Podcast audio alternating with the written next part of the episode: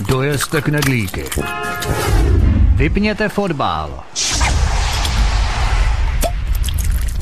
Domlaskněte kuželku. A dokoukejte vaši oblíbenou telenovelu. V pátek od devatenácti hodin přichází smršť událostí a informační nácest. Informační nácest. Zapněte si svobodnou vysílačku. Ale zvukově utěsněte dveře i okna, aby vás neslyšeli sousedé.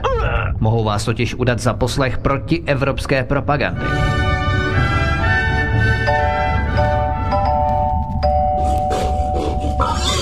Proto buďte tuctoví, všední a hlavně nevybočujte.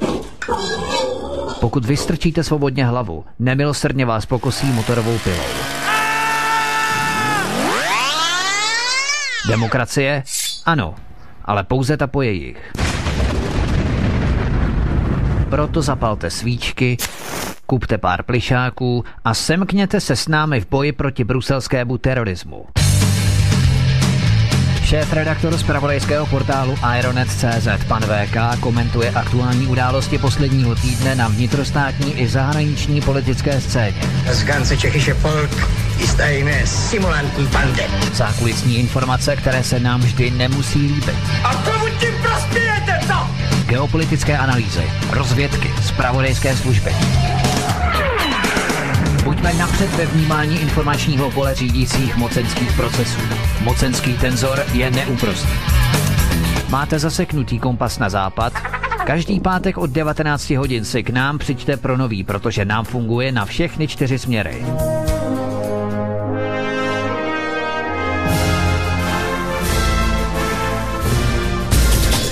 Každý pátek od devatenácti hodin šéfredaktor zpravodajského portálu Aeronet tečka cé zet pan vé ká krátkými švivy jeho atamanského bičíku vypumpuje náš tlak na sto padesát osm procent. Vedoucí kolotoče. Ve společném programu na svobodném vysílači CS, CS, CS.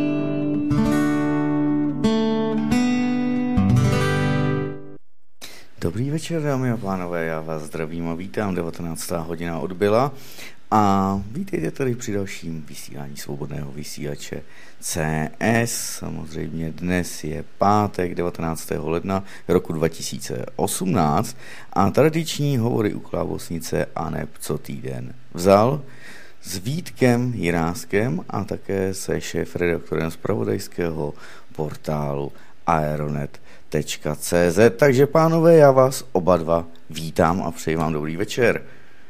Ahoj Martine, zdravím všechny posluchače a zdravím i čtenáře Aeronet tečka cé zet, vé ká taky, vítej. Já vás také všechny zdravím ve studiu a zdravím všechny posluchače svobodného vysílače C S a všechny čtenáře Aeronet tečka cé zet. Tak, tak, tak. Vítku, tak, asi tvoje. Můžeme Martine jet, ne? Ano, je to tvoje. Nebo je to vaše.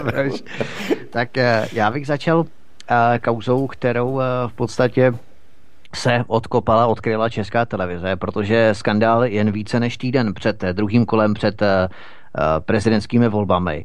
Definitivně se pohřbila nezávislost České televize, tedy to málo, co z ní ještě zbývalo, pokud vůbec něco zbývalo. Protože generální ředitel České televize Petr Dvořák vstoupil oficiálně do politiky. Podepsal výzvu s názvem Mantinely demokracie, kterou sepsali lidé z okolí Jiřího Drahoše a kroměřížské výzvy. Neziskovkou Rekonstrukce státu, kterou, která za výzvou stojí, financuje, financuje Open Society Foundations, George Soreše, americká ambasáda v Praze, britská a kanadská ambasáda a fond Karla Janečka. Tak V K, o jakou výzvu se jedná, proti komu je namířená a jak je možné, že ředitel České televize Petr Dvořák tak spektakulárně překročil ten pomyslný Rubikon? Stojí mu to vůbec za to, nebo co myslíš, že tím sleduje?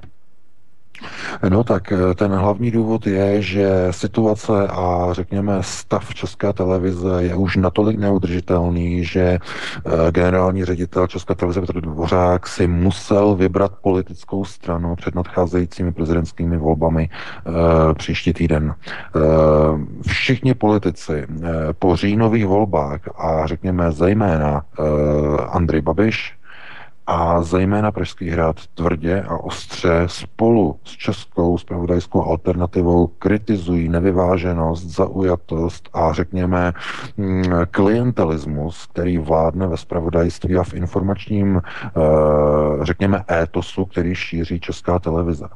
Ta kritika dokonce se přenáší už i do Poslanecké sněmovny. My víme, že v Poslanecké sněmovně už se mluví o České televizi jako o takzvané Moravcově televizi nebo o Dvořákově televizi. Tyto přívlastky už pouze jenom v podstatě jakoby předesílají dopředu, co si poslanci myslí o provozu České televize. To, že zatím se nezačalo ještě nic dít, má jeden zásadní důvod. Andrej Babiš a jeho problém s Čapím hnízdem.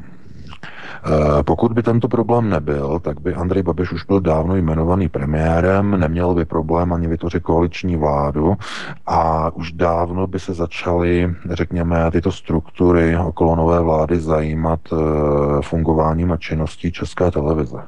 Tím, že Andrej Babiš má plno jiných uh, starostí a Miloš Zeman nyní před prezidentskou volbou taktéž má jiné starosti, tak zatím se nikdo o situaci a stav v České televizi nezajímá. Nicméně Petr Dvořák je velice inteligentní a on ví a chápe, že jakmile skončí volby a je úplně jedno, z jeho pohledu zdůrazňuji, jakým způsobem ty volby skončí. Jestliže skončí způsobem, že bude opět zvolen Miloš Zeman, tak de facto můžeme si tady dokonce na to vsadit. Petr Dvořák do roka skončí v pozici v čele České televize, protože jeho pozice a pozice současného, řekněme, zpravodajství České televize je naprosto neu, je neudržitelná a neuvěřitelná. Každý, kdo si dneska zapne Českou televizi, pustí si třeba na pět minut, to je úplně jedno, na deset minut zpravodajství, například Č T dvacet čtyři ve vztahu třeba k volbám, k volebnímu studiu, musí mu být naprosto jasné, o co se jedná.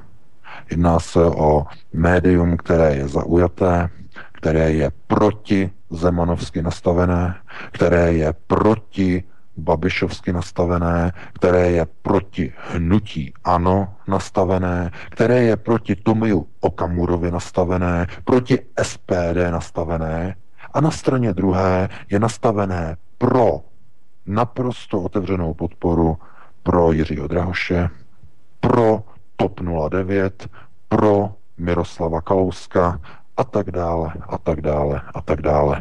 Takže e, toto politické vyprofilování České televize má za příčinu, že e, nezávislý status už je zpochybňován, nebo řekněme onen původní nezávislý status nebo veřejnoprávní status České televize je zpochybňován už dokonce i lidmi, kteří ještě nedávno se zastávali samotného, řekněme, principu veřejnoprávnosti médií v České republice. Tito lidé už dneska jsou na pochybách, říkají, že to je neudržitelné, dostává se to i na půdu Poslanecké sněmovny a zkrátka bez ohledu na to, jak skončí volby, tak se něco začne dít.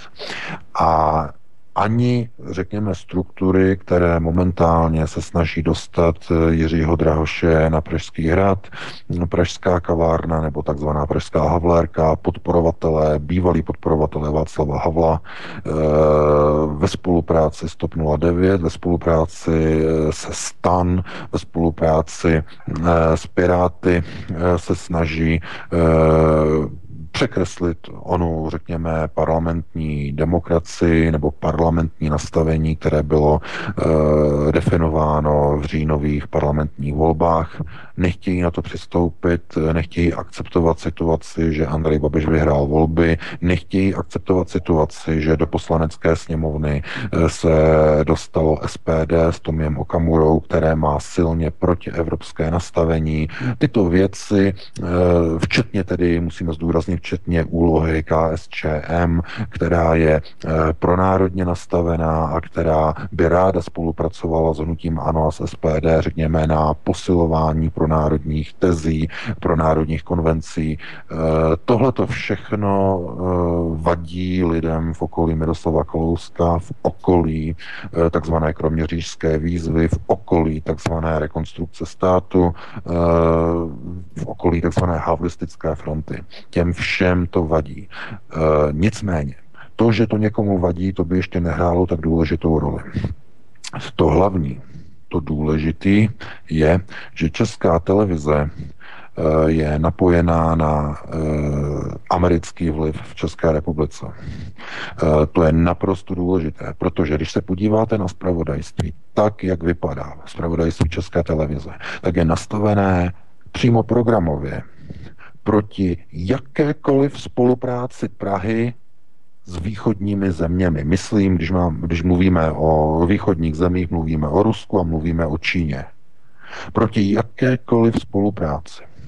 Když si vzpomeneme, jakým způsobem je mediálně, řekněme, pokrýváno e, volební období nebo volební maraton, prezidentský volební maraton, tak když si zapnete Českou televizi, tak vidíte přímé záběry z volebního týmu Jiřího Drahoše, předtím Marka Hilšera, pana Michala Horáčka, dalších kandidátů a všechno nastavení, všechny informace, které proudí z České televize, jsou uh, nastavené do polohy, že uh, pozitivní informace o Jiřím Drahošovi, o Michalu Horáčkovi, o Marku Hilšerovi, o všech kandidátech, kteří jsou napojeni na takzvanou kroměřížskou výzvu, to znamená pouze o nich pozitivně, a o Miloši Zemanovi a o Andreji Babišovi jenom naprosto to nejhorší svinstvo, ty největší lži, to nejvě, ta největší špína, jaká vůbec existuje, a když neexistuje, no tak i Česká televize nějakým způsobem za pomoci e, různých neziskových organizací, jako jsou Evropské hodnoty nebo Pražský bezpečnostní institut bezpečnostních studií, e, tak nějakou tu špínu navíc vyrobí. To pro ně není problém, oni to umí. Konec konců to je jeden z důvodů, proč Miloš Zeman nechce chodit do České televize, protože o něm rozšiřovali lži v různých pořadech a tak dále a tak dále. To je stará historie. Takže jestliže i prezident České republiky poukazuje na zaujatost a nevyváženost České televize, no tak, tak by se někdo měl chytit za nos a měl by říct, opravdu někde je závažný problém. No a protože se ukazuje, že Miloš Zeman vyhrál v prvním kole celou republiku, tak i když mainstreamová média se snaží mediálně naočkovat a nabulíkovat občanům České republice, že druhý Andrej Drahoš, tedy ne Andrej Drahoš, ale Jiří Drahoš, který skončil na druhém místě s odstupem dvanáct procent bodů, že, že je pomalu vítězem, že už dopředu je vítězem. Kvůli tomu, že zaostal o dvanáct bodů, tak už je vítězem. A uh, ono se ukazuje, že to tak vůbec není. A že pokud se nestane opravdu nějaký neuvěřitelný zázrak, tak Miloš Zeman obhájí svoji pozici, obhájí svoji funkci. Nicméně tato skutečnost, že k tomu opravdu může dojít, žene pražskou kavárnu, pražskou havlérku a i Českou televizi do zoufalých kroků. A jedním z těch zoufalých kroků je, že generální ředitel České televize si musel vybrat stranu. Musel se přiklonit na stranu Jiřího Drahoše, protože jenom jeho výhra zabezpečuje, že Petr Dvořák zůstane po prezidentské volbě v pozici a v křesle generálního ředitele České televize. Protože pokud vyhraje Miloš Zeman, tak jeho pozice končí. To je naprosto jednoznačné. Proto v této chvíli, když se láme chleba a jednotliví politici a umělci a herci a vědci v České republice se odkopávají a vyjadřují podporu buď Jiřímu Drahošovi, a nebo naopak jiní vyjadřují podporu Miloši Zemanovi, tak se polarizuje společnost. To znamená, jednotliví lidé musí ukázat svoji barvu, musí se odkopat, protože je to důležité pro výsledek voleb. Musí ukázat svoji barvu. A proto se stalo, že Petr Dvořák byl vzhledem k této situaci donucen se politicky profilovat, politicky se vyhranit a přistoupit k podpisu takzvaných mantinelů demokracie, což je výzva e, neziskového sdružení Rekonstrukce státu. Rekonstrukce státu je, je sdružení více než dvaceti neziskových organizací, e, které financuje, jak už bylo zmíněno, e, Open Society Foundations, George Soroshe, e, americká, kanadská, britská ambasáda, fond Karla Janečka, fond Otakara Motejla. Jsou tam další a další fondy v tom článku na Aeronetu, vidíte ty největší sponzory, jejich loga tam, takže je to naprosto uh, skandální, bezprecedentní, aby ředitel veřejnoprávní a a priori v původním nastavení nezávislé televize, když vstupuje do politiky a podepisuje svým podpisem politickou výzvu devatenácti bodů uh, mantinelů demokracie, tak je jasné, že o nějaké nezávislosti nebo o nějaké veřejnoprávnosti už si můžeme nechat v České republice jenom zdát. Nezávislost České televize tímto dnem naprosto skončila. A pokud mluvíme o těch mantinelech demokracie, ta výzva má devatenáct paragrafů, má devatenáct bodů a mnoho z nich z těch bodů dává smysl, to znamená, je to výzva, jakým způsobem by se měli politici chovat, aby nezneužívali svoji moc, aby, řekněme, neprosazovali své interní zájmy na úkor vedení státu. S tím se dá souhlasit, proti tomu není třeba nějak protestovat, nicméně do těch devatenácti bodů jsou vpašovány celkem tři body, které jsou, které jsou naprosto zásadní a e, nikdo s nimi nemůže souhlasit. Ten z jeden z těch zásadních bodů je, že politici, nebo je to výzva, že politici v České republice by nikdy neměli přistoupit na e, takové politické výzvy a na výzvy i v rámci referenda, jestliže bude obecné referendum přijato, by nikdy neměli souhlasit s tím, aby došlo ke změnám tzv. Demokratických hodnot a k rozhodnutím, které by zrušily platnost mezinárodních smluv, které již byly podepsány. A tím není řečeno nic jiného, než že tato výzva vyzývá, aby občané v České republice nesměli v referendu hlasovat o vystoupení z Evropské unie, což je na základě mezinárodní smlouvy, a aby nemohli hlasovat o vystoupení ze Severoatlantické aliance, což je taktéž mezinárodní smlouva. Takže to je jeden z těch bodů, ve kterém e, jasně vidíme e, zájem této neziskovky Rekonstrukce státu, která je financována ze Spojených států, ze strany americké ambasády, George Soros a dalších, že oni se snaží skrze tuto výzvu a skrze tuto neziskovou organizaci lobovat a působit na českou politiku, zasahovat do ní a ovlivňovat ji tím, aby nebylo připuštěno, že by Česká republika jednoho dne vystoupila z Američany ovládané Severoatlantické aliance. A pod toto Pod tuto výzvu, která toto požaduje, aby toto se nikdy nestalo, se podepsal generální ředitel České televize. A to není všechno. Ty další dva body, respektive tři body, se týkají veřejnoprávních médií. Ta výzva v bodě sedmnáct, osmnáct a devatenáct říká, že politici se nikdy nebudou v České republice pokoušet revidovat a reformovat současný stav veřejnoprávních médií v České republice. To znamená, je to snaha generálního ředitele České televize zabetonovat současný naprosto skandální stav, kdy veřejnoprávní média jsou napojená na neziskový sektor ovládaný americkými e, zájmy v České republice skrze americkou ambasádu, kdy veřejnoprávní média neustále si vzvou do svých pořadů, ať už je to Česká televize nebo Český rozhlas, neustále a pořád dokola do svých pořadů zástupce Bakalových médií, zástupce těch takzvaně sluníčkových pro multikulty médií a neumožňují zaznění názoru e, alternativy, neumožňují zaznění opozičních názorů, které by stavěly zpravodajství Českého rozhlasu a České televize do stavu vyváženosti. Nic takového už dávno v českých veřejnoprávních médiích neexistuje. Už dávno ne.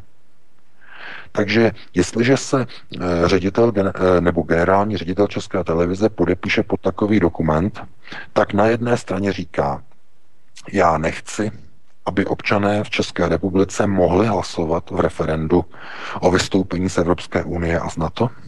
A současně já jako ředitel České televize nechci, aby se cokoliv změnilo na současném katastrofálním stavu veřejnoprávních médií. Tím se generální ředitel politicky a aktivisticky zcela jednoznačně vymezil a překročil svoji pravomoc. Protože nikdo snad si nemyslí, že je normální, aby se manažer, který je pouze jmenovaný do své funkce, který není majitelem České televize, je pouze státním zaměstnancem, respektive je zaměstnancem všech občanů, protože je e, kooptovaný a je dosazený Radou České televize do své funkce, tak není možné, aby se politi- politicky aktivizoval ve vztahu k vlastnímu médiu, které jenom, jenom spravuje. A není možné, aby zasahoval do politického procesu a stavěl se na stranu neziskové organizace, která je sponzorovaná cizími mocnostmi, cizími ambasádami a cizími fondy George Soroshe. Pokud toto dělá, jakýkoliv generální ředitel veřejnoprávního média musí být odvolán. Naprosto jednoznačně. A to, proč to Petr Dvořák udělal, je jeho jediná šance na setrvání ve funkci, to znamená naděje, že bude zvolen Jiří Drahoš do funkce prezidenta, protože pokud se tak stane, tak Jiří Drahoš e, nebude mít důvod útočit na Petra Dvořáka, Petr Dvořák e, bude mít klid a zůstane v pozici České televize, e, v pozici ředitele České televize. Takže pod Jiřím Drahošem se dočkáme dalších pěti let zkorumpovaného, zmanipulovaného a neobjektivního informování a zpravodajství nejen od České televize, ale i od Českého rozhlasu, který, jak jsme byli dneska opět informováni, opět e, udělal další, řekněme, propagandistický krok.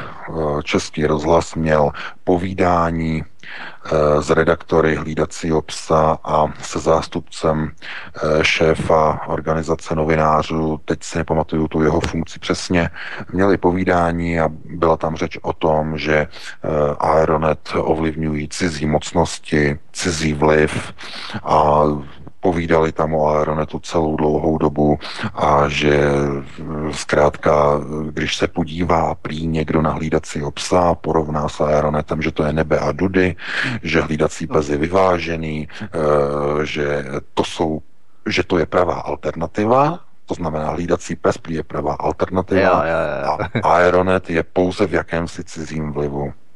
A udělali k tomu velmi dlouhý pořad, já nevím, jak dlouho to trvalo, třicet, čtyřicet, dokonce hodinu, hodinový pořad, teď nevím, teď abych neplácal, já jsem se nedíval na tu minutáž, na tu stopáž toho pořadu. E, server Eurozprávy tečka cé zet o tom přinesl článek, ale e, není to z jejich pera, e, je, to, je to převzatá informace e, o pořadu, který běžel, myslím, včera, nebo dneska dopoledne, teď nevím přesně, běžel na Českém rozhlasu, zase o Aeronetu.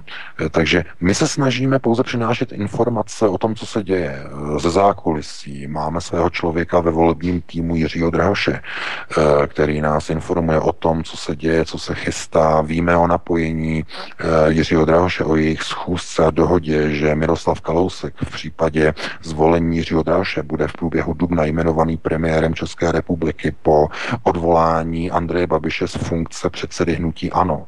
Proti Babišovi mimochodem v těchto hodinách probíhá uvnitř hnutí ANO vnitrostranický puč. Snaží se ho zbavit, protože hnutí ANO by rádo vytvořilo vládu, ale bez Andreje Babiše, který se hlouběji a hlouběji noří do problému a onoho septiku s názvem Čapí hnízdo. A v této chvíli uvnitř hnutí ANO, to je, máme informaci, dochází více a více k přesvědčení mezi členy hnutí ANO, že největším problémem je Andrej Babiš pro sestavení nové vlády. Takže jeho ústupek včera v médiích, kdy oznámil najednou překvapivě Andrej Babiš, že nemusí být premiérem vlády, ukazuje, že tlak na Andreje Babiše uvnitř hnutí ANO je obrovský, je enormní. A pokud nebude zvolen Miloš Zeman, tak Andrej Babiš skončí i v čele hnutí ANO, protože nebude mít žádnou oporu. Nebude mít oporu na Pražském hradě.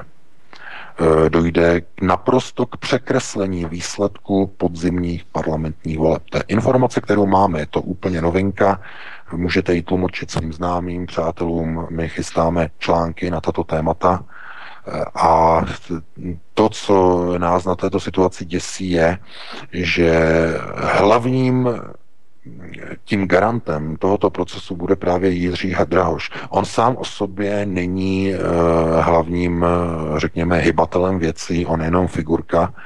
Nicméně lidé, kteří ho chtějí dostat do funkce prezidenta, tak připravují e, něco, čemu se uvnitř opoziční koalice nebo vznikající opoziční koalice v poslanecké sněmovně mezi hnutím TOP nula devět, Piráty, Stanem a lidmi uvnitř hnutí ANO, kteří stojí proti Babišovi, tak o této koalici se říká, nebo má pracovní název, neoficiální pracovní název Koalice pro Evropu. Podle tohoto modulu by měl být Miroslav Kalousek premiérem, další lidé z hnutí ANO by měli, měli mít obsazené další křesla. Úloha O D S tam není jasně definovaná, to je zajímavé, e, nicméně je možné, že i O D S by do toho projektu byla přijata, nicméně tam je obrovský problém s některými osobami, e, zejména s Václavem Klausem Mladším, ano, ano, ano, ano. Celé, celé opozici, e, vadí mnoha lidem, dokonce i uvnitř O D S, a takže tam je ještě velký otazník, nicméně e, nakonec se ukazuje, že volby prezidenta jsou dokonce to nejmenší, co čeká Českou republiku, protože se hraje o vládu, o sestavení vlády, která ovšem nevzešla jako vítěz z voleb. Jde o, řekněme, unesení výsledku voleb a vytvoření vlády, řekněme, bez Andreje Babiše. Tohleto já nevím, jestli je proces, který chtějí volit v České republice, nevím, jestli tohle je proces, který chtěli ve volbách, aby takto dopadl. Nevím, jestli lidé chtějí, aby Miroslav Kalousek byl předsedou vlády. Nevím, jestli lidé chtějí, aby lidé, konec konců mluví se o tom otevřeně, že i úloha Č S S D v této chvíli by mohla být nastavená, že například pan Zaorálek by byl ministrem zahraničí v této koalici pro Evropu. Mluví se o mnoha pozicích, o mnoha možných scénářích, krocích. Mluví se i o tom, že snad i Piráti by mohli mít pozici někde na ministerstvu vnitra a víte, co by to znamenalo, že by vítali migraci, umožnili by migraci a tak dále a tak dále. Tohle to všechno je na stole, to je scénář, který je otevřený a záleží pouze na tom, jestli bude Andrej eh, Babiš eh, v té pozici, v jaké je dosud, nebo bude jí mít upevněnou, nebo jestli bude odstraněn. A to samé eh, se dá říct o volbách prezidenta, protože jestli lidé nepůjdou k volbám e, příští pátek a sobotu, e, tak opravdu vážně hrozí, že e, budeme mít, nebo tak to řeknu, vážně hrozí, že Jiří Drahoš bude tím nejmenším problémem, který nás bude trápit po skončení prezidentské volby. Daleko větším problémem bude nová vláda, vláda, která bude sestavena z lidí, o které bychom si nikdy kolo neopřeli.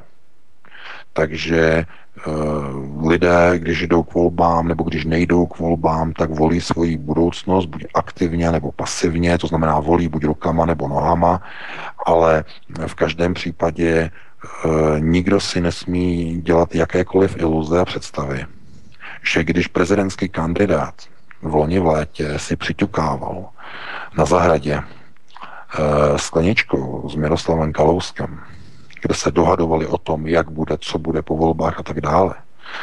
A když Jiří Drahoš uvedl e, v diskuzní aréně u Jaromíra Soukupa na té vé Barandov, že s Miroslavem Kalouskem si výborně rozumí, tak si jenom sami domyslete, kam tyto vztahy mezi Jiřím Drahošem a Miroslavem Kalouskem vedou, kam jsou nastaveny, kam budou napojeny.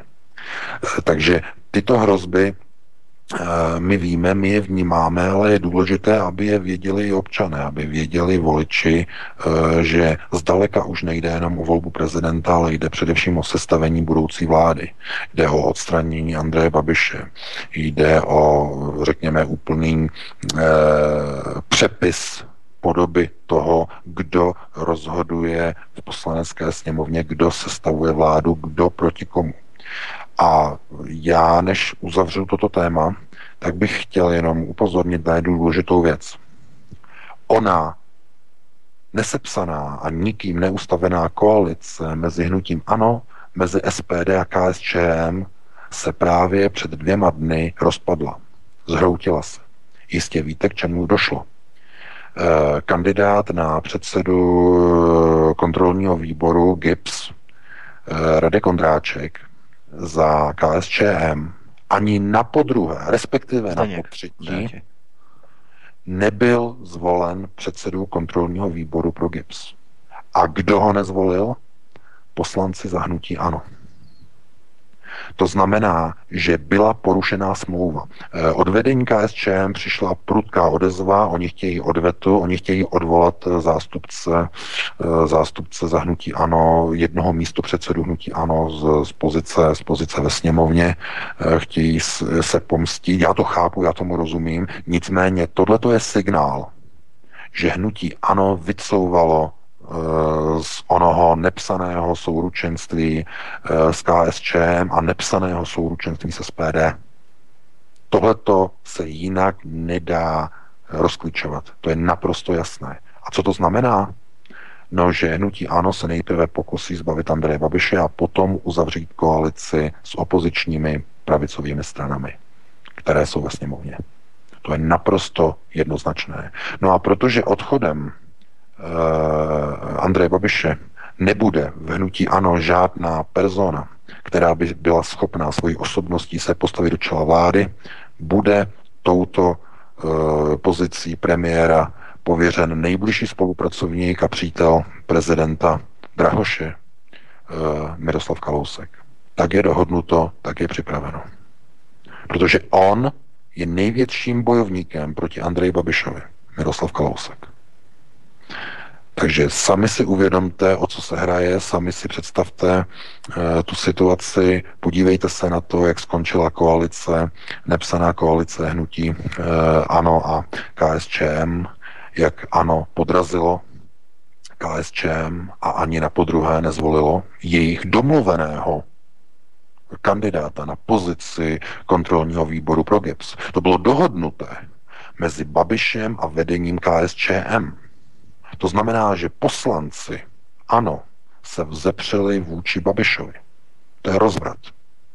Babiš něco dohodl s K S Č M, že Radek Ondráček bude šéfem G I B S, kontrolní komise, a jeho vlastní poslanci, Babišovi poslanci, ho podrazili. Kdo nemá klapky na očích, to musí vidět, co se odehrává v poslanecké sněmovně v těsném období prezidentské volby. Takže já bych to tímto uzavřel, předal bych ti slovo, Vítku, aby si k tomu také řekl e, svůj komentář. Já bych jenom opravil, jaká je to Zdeněk Ondráček. A, ten... a já, já se omlouvám, ano, ano, Zdeněk. To bylo totiž, ty jsi to možná splet s tím Radkem, Radkem Ondráčkem, Ondráčkem ten, ten druhej, no, no, no, no. no. A, ale a já bych chtěl ještě se vrátit bleskově jenom k tomu hlídacímu psu Roberta Přešťana o jeho nezávislosti. K této Fiat alternativě, jak je to nebe a dudy. Teď je otázka, co je to nebe a co jsou ty dudy, že jo? Tak ve správní radě sedí třeba Michal Musil, dříve z Mladé fronty Dnes, nebo Lucie Tvarůšková, dříve z Hospodářských novin, to znamená takto. V podstatě hlídací pes je financovaný nadačním fondem českých průmyslníků, také čerpají z grantů od Google. Víme, kdo sedí v české a československé divizi společnosti Google, Tatiana Le Moigne, dříve Janečková, která v podstatě sedí zároveň ve správní radě Aspen Institutu Prague, to znamená Bakala, že, a neokoni američtí. A rovněž je financuje asociace exportérů. A je ale zajímavé, že hlídacího psa založil Ondřej Neumann, což je bývalý šéf-redaktor Bakalova týdeníku Ekonom. A také pracoval v časopisu Týden. Tady si vzpomínáme zase na Marka Přibyla a Jaromíra Soukupa v roce dva tisíce třináct, že časopis Týden, to je na delší vyprávění. A v Hospodářských novinách taky pracoval pan Neumann, ale taky stál u rozjezdu Č T dvacet čtyři. No, takže to ohledně nezávislosti hlídacího psa. Mimochodem, samotný Robert Přešťan obdržel cenu v roce dva tisíce patnáct od Open Society Fund Praha. Nejlepší analyticko-investigativní příspěvek, klasický rusofobní článek s názvem Jestli si nás Rusko koupí. No, takže na tohle on obdržel v podstatě cenu od George Soroše v rámci Open Society Fund Praha. V hlídacím psu píší lidé jako Eliška Hradílková, Bartová, Robert Malecký a tak dále, a tak dále. Jo, takže to je jenom k neviditelnému, k, pardon, ne k neviditelnému, ale k hlídacímu psu. No, ale co se týče České televize, k tomu bych se jenom ve stručnosti vrátil, protože mně se dostaly do rukou smlouvy, smlouvy ohledně České televize a o společnosti Median, protože oni si často dělají různé průzkumy veřejného mínění, co si lidé myslí o tom či onom a tak dále. Tak já jenom bych tady ocitoval s dovolením pár těch smluv, které skutečně dokreslují to, jak, jakým způsobem hospodaří Česká televize. Jo, třeba devatenáctého října dva tisíce šestnáct Česká televize Median s r o výzkum pro volební studio čtyři sta jedna tisíc sedm set dvacet korun.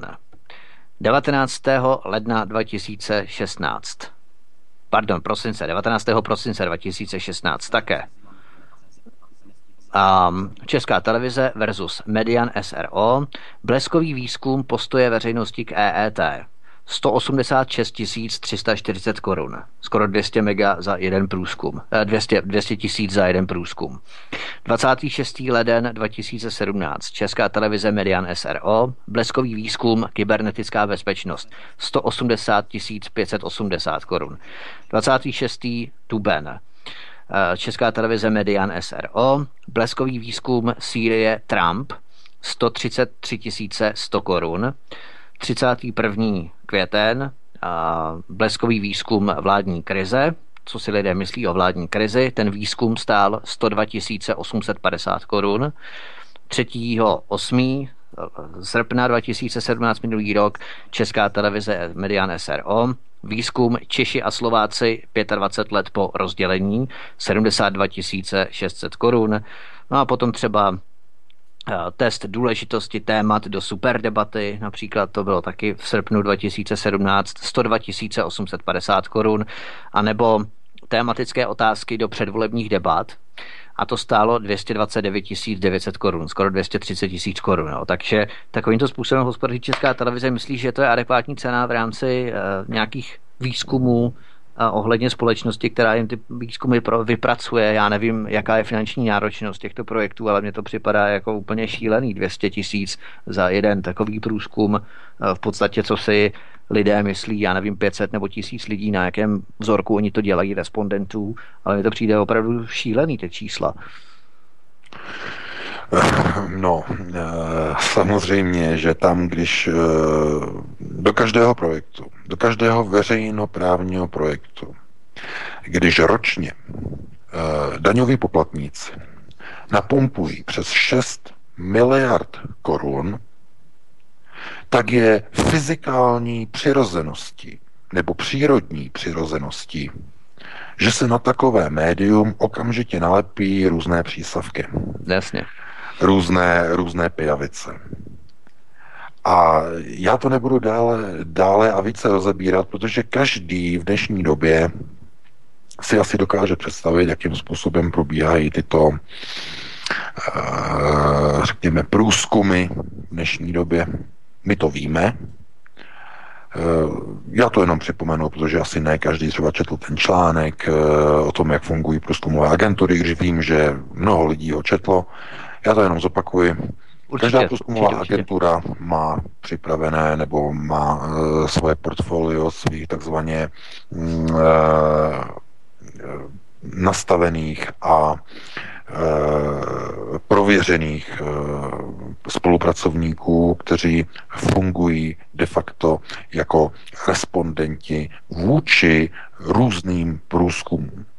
To znamená, každá průzkumová agentura má například přes dva tisíce nebo tři tisíce spolupracovníků, kde o každém jednotlivém respondentovi ví, jaký má příjem, kde bydlí, v jakém místě, v jakém regionu, v jaké ulici, ví, jaké má sociální zázemí, ví, v jaké rodině žije, jestli je single, jestli je ženatý, jestli je rozvedený, ví, jaký má příjem, jestli má děti, jaké má politické názory, ví, koho volil za posledních dvacet let, ví, jaké má názory na ekonomiku, na zahraniční politiku, to znamená, oni přesně vědí, jakým způsobem uh, uvažují jednotliví jo. respondenti, jak jsou nastaveni. Že koho se zeptat? Takže je úplně, uh, tito lidé mají přístup do speciálního účtu průzkumové agentury. Oni dostanou es em esku a můžou dokonce, víme, že teď už je to modernizované od roku dva tisíce patnáct, že můžou přímo reagovat na dotazy přímo z mobilní aplikace. To znamená, že ten respondent dostane informaci na mobil, aby zodpověděl otázky pět, šest, osm, deset, dvanáct otázek přímo na mobilu, odpoví a e, náročnost na, výro, na výrobu takové aplikace, no ta, je, ta, ta náročnost je jednorázová. No, nějaká ta údržba, ta sice stojí nějaké peníze, ale pokud se třeba podíváte na ty náklady, tak rozeslat elektronické otázky jednotlivým respondentům, to snad nestojí vůbec nic. No, ale musíte platit kanceláře, samozřejmě. Musíte kanceláře, musíte platit zaměstnance a když děláte průzkumy, živíte se jenom průzkumama, a máte kanceláře v Praze, no tak to stojí sakra velké peníze. To jako opravdu to stojí. Takže oni zase těch průzkumů tolik nemají. A tolik firem a tolik organizací, které by si mohly dělat průzkumy nebo mohly dovolit dělat průzkumy, zase moc není. Takže oni jsou rádi za to, že mají napojení na uh, veřejnoprávní média, protože, jak se říká, z cizího krev neteče. A je úplně jedno, jestli jde o peníze ze státního rozpočtu, protože to jsou peníze občanů, anebo jestli jde o rozpočet veřejnoprávního média, který je taktéž z kapes občanů. Ale v obou případech jsou to platby povinné, povinně vybírané od občanů, ať jsou to daně nebo koncesionářské poplatky, i když u těch poplatků je to tak, že si můžete televizi nebo rozhlas odhlásit, ale to by bylo na jinou diskuzi. Nicméně, zkrátka tyto platby jsou takto nastavené a jestliže máte garantováno, že každý rok dostanete takovéto miliardové rozpočty, no tak potom je automatické, že různé průzkumové agentury, ale nejenom oni, ale i různé neziskové organizace a různé, různé agentury začleňování a různé, různá soukromá televizní studia, která natáčí pohádky nebo multikulty dokumenty, tak se přesajou na Českou televizi s nabídkou série nebo jednotlivého programu a řeknou, my jsme nezávislé studio, my jsme natočili třicet nebo čtyřicet minutový pořad o multikulturním soužití, já nevím, na severní Moravě a my vám to chceme dát do vysílání České televize. Česká televize to vezme, zaplatí vysílací licenci, zaplatí producentovi za to, že vyrobili takovou, takovýto pořad, zaplatí jim čtyři sta až pět set tisíc za vysílací práva na dva roky, no a je to pokryté. Takže samozřejmě, že, to, že k těmto zdrojům se nedostane každý. Jsou to vybraní režiséři, jsou to vybrané produkční společnosti, které mají dlouhodobou spolupráci s Kavčími horami. Proto se vždycky podívejte, když vidíte nějaké ty inscenace České televize, dívejte se vždycky na titulky, na producenty. Tam se to točí pořád stejné firmy, uh-huh, Česká uh-huh. produkční a tak dále. Pořád ty samé firmy ano, se ano. točí v producenském nastavení a v producenském napojení na tvorbu České televize. Česká televize už dávno si netvoří sama. To je všechno skrze externí společnosti, skrze produkční společnosti a tak dále, které stojí a padají, existují skutečně a pouze jenom na tom, jestli Česká televize bude veřejnoprávní a bude dále poskytovat ty štědré peníze za to, že odebírá takový ten zvláštní obsah, který svojí kvalitou asi úplně se nedotýká nebes, různých plytkých seriálů a různých multikulty pohádek a různých donutilů a různých sněhurek a tak dále, tak dále. To všechno platí producentské společnosti, které následně to naúčtují České televizi. Stejně jako různé průzkumy naúčtuje nebo naúčtují průzkumové agentury České televizi za to, že pro ně udělají průzkum. Toto, aby se změnilo, já už jsem to říkal několikrát, je třeba zeštíhlit Českou televizi na dva vysílací kanály, jako normálně, jako v každém normálním státě. Když Německo má dva státní kanály, tak já nevím, proč by Česká republika jich musela mít šest, nebo sedm dokonce, já nevím, kolik jich tam máte. Takže to je úplně nenormální. A zeštíhlení samozřejmě by znamenalo, že televize by skutečně musela začít plnit svoji úlohu nezávislého média, naprosto, řekněme, odproštěného od politických motivací. Nicméně, všichni víme, jak dopadla Spacáková revoluce v roce dva tisíce, kdy od té doby celé zpravodajství e, řídí vybraná skupina lidí. Všichni si určitě pamatujete, jakým způsobem byla vyštípána z České televize paní Drtinová, e, ty kauzy, které tam probíhaly, jakým způsobem oni ji vyštípali a tak dále a tak dále. E, o tom se ani nemluví, to je veřejné tajemství v České televizi. Dokonce ani Petr Dvořák nemá sílu na to, aby ovlivnil zpravodajství České televize, protože de facto Českou televizi řídí skupina lidí okolo redakce zpravodajství, lidé, kteří jsou napojení na neziskový sektor, na Zdeňka Bakalu, na Prague Security Studies Institute, napojení na lidi okolo, okolo vydavatelství Ekonomie a Zdeňka Bakaly. Tam všude je vidět hluboké napojení vybraných redaktorů a zároveň i redaktorů těch, kteří spolupracují především s americkou ambasádou. Konec konců asi nikoho nepřekvapí, když se podíváme na to, jakým způsobem e, probíhalo informování o událostech na Majdanu, e, na Ukrajině, na přelomu dva tisíce třináct dva tisíce čtrnáct, jakým způsobem Česká televize informovala e, o událostech.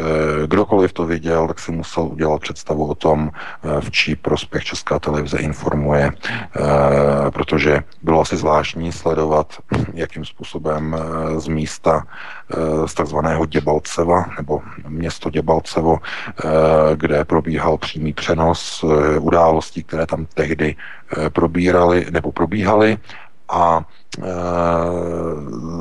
zrovna v té souvislosti tam byl štáb C N N, štáb C N N anglicky hlásil přes satelitní spojení do Spojených států, co se děje na místě, jak zlí Rusové útočí.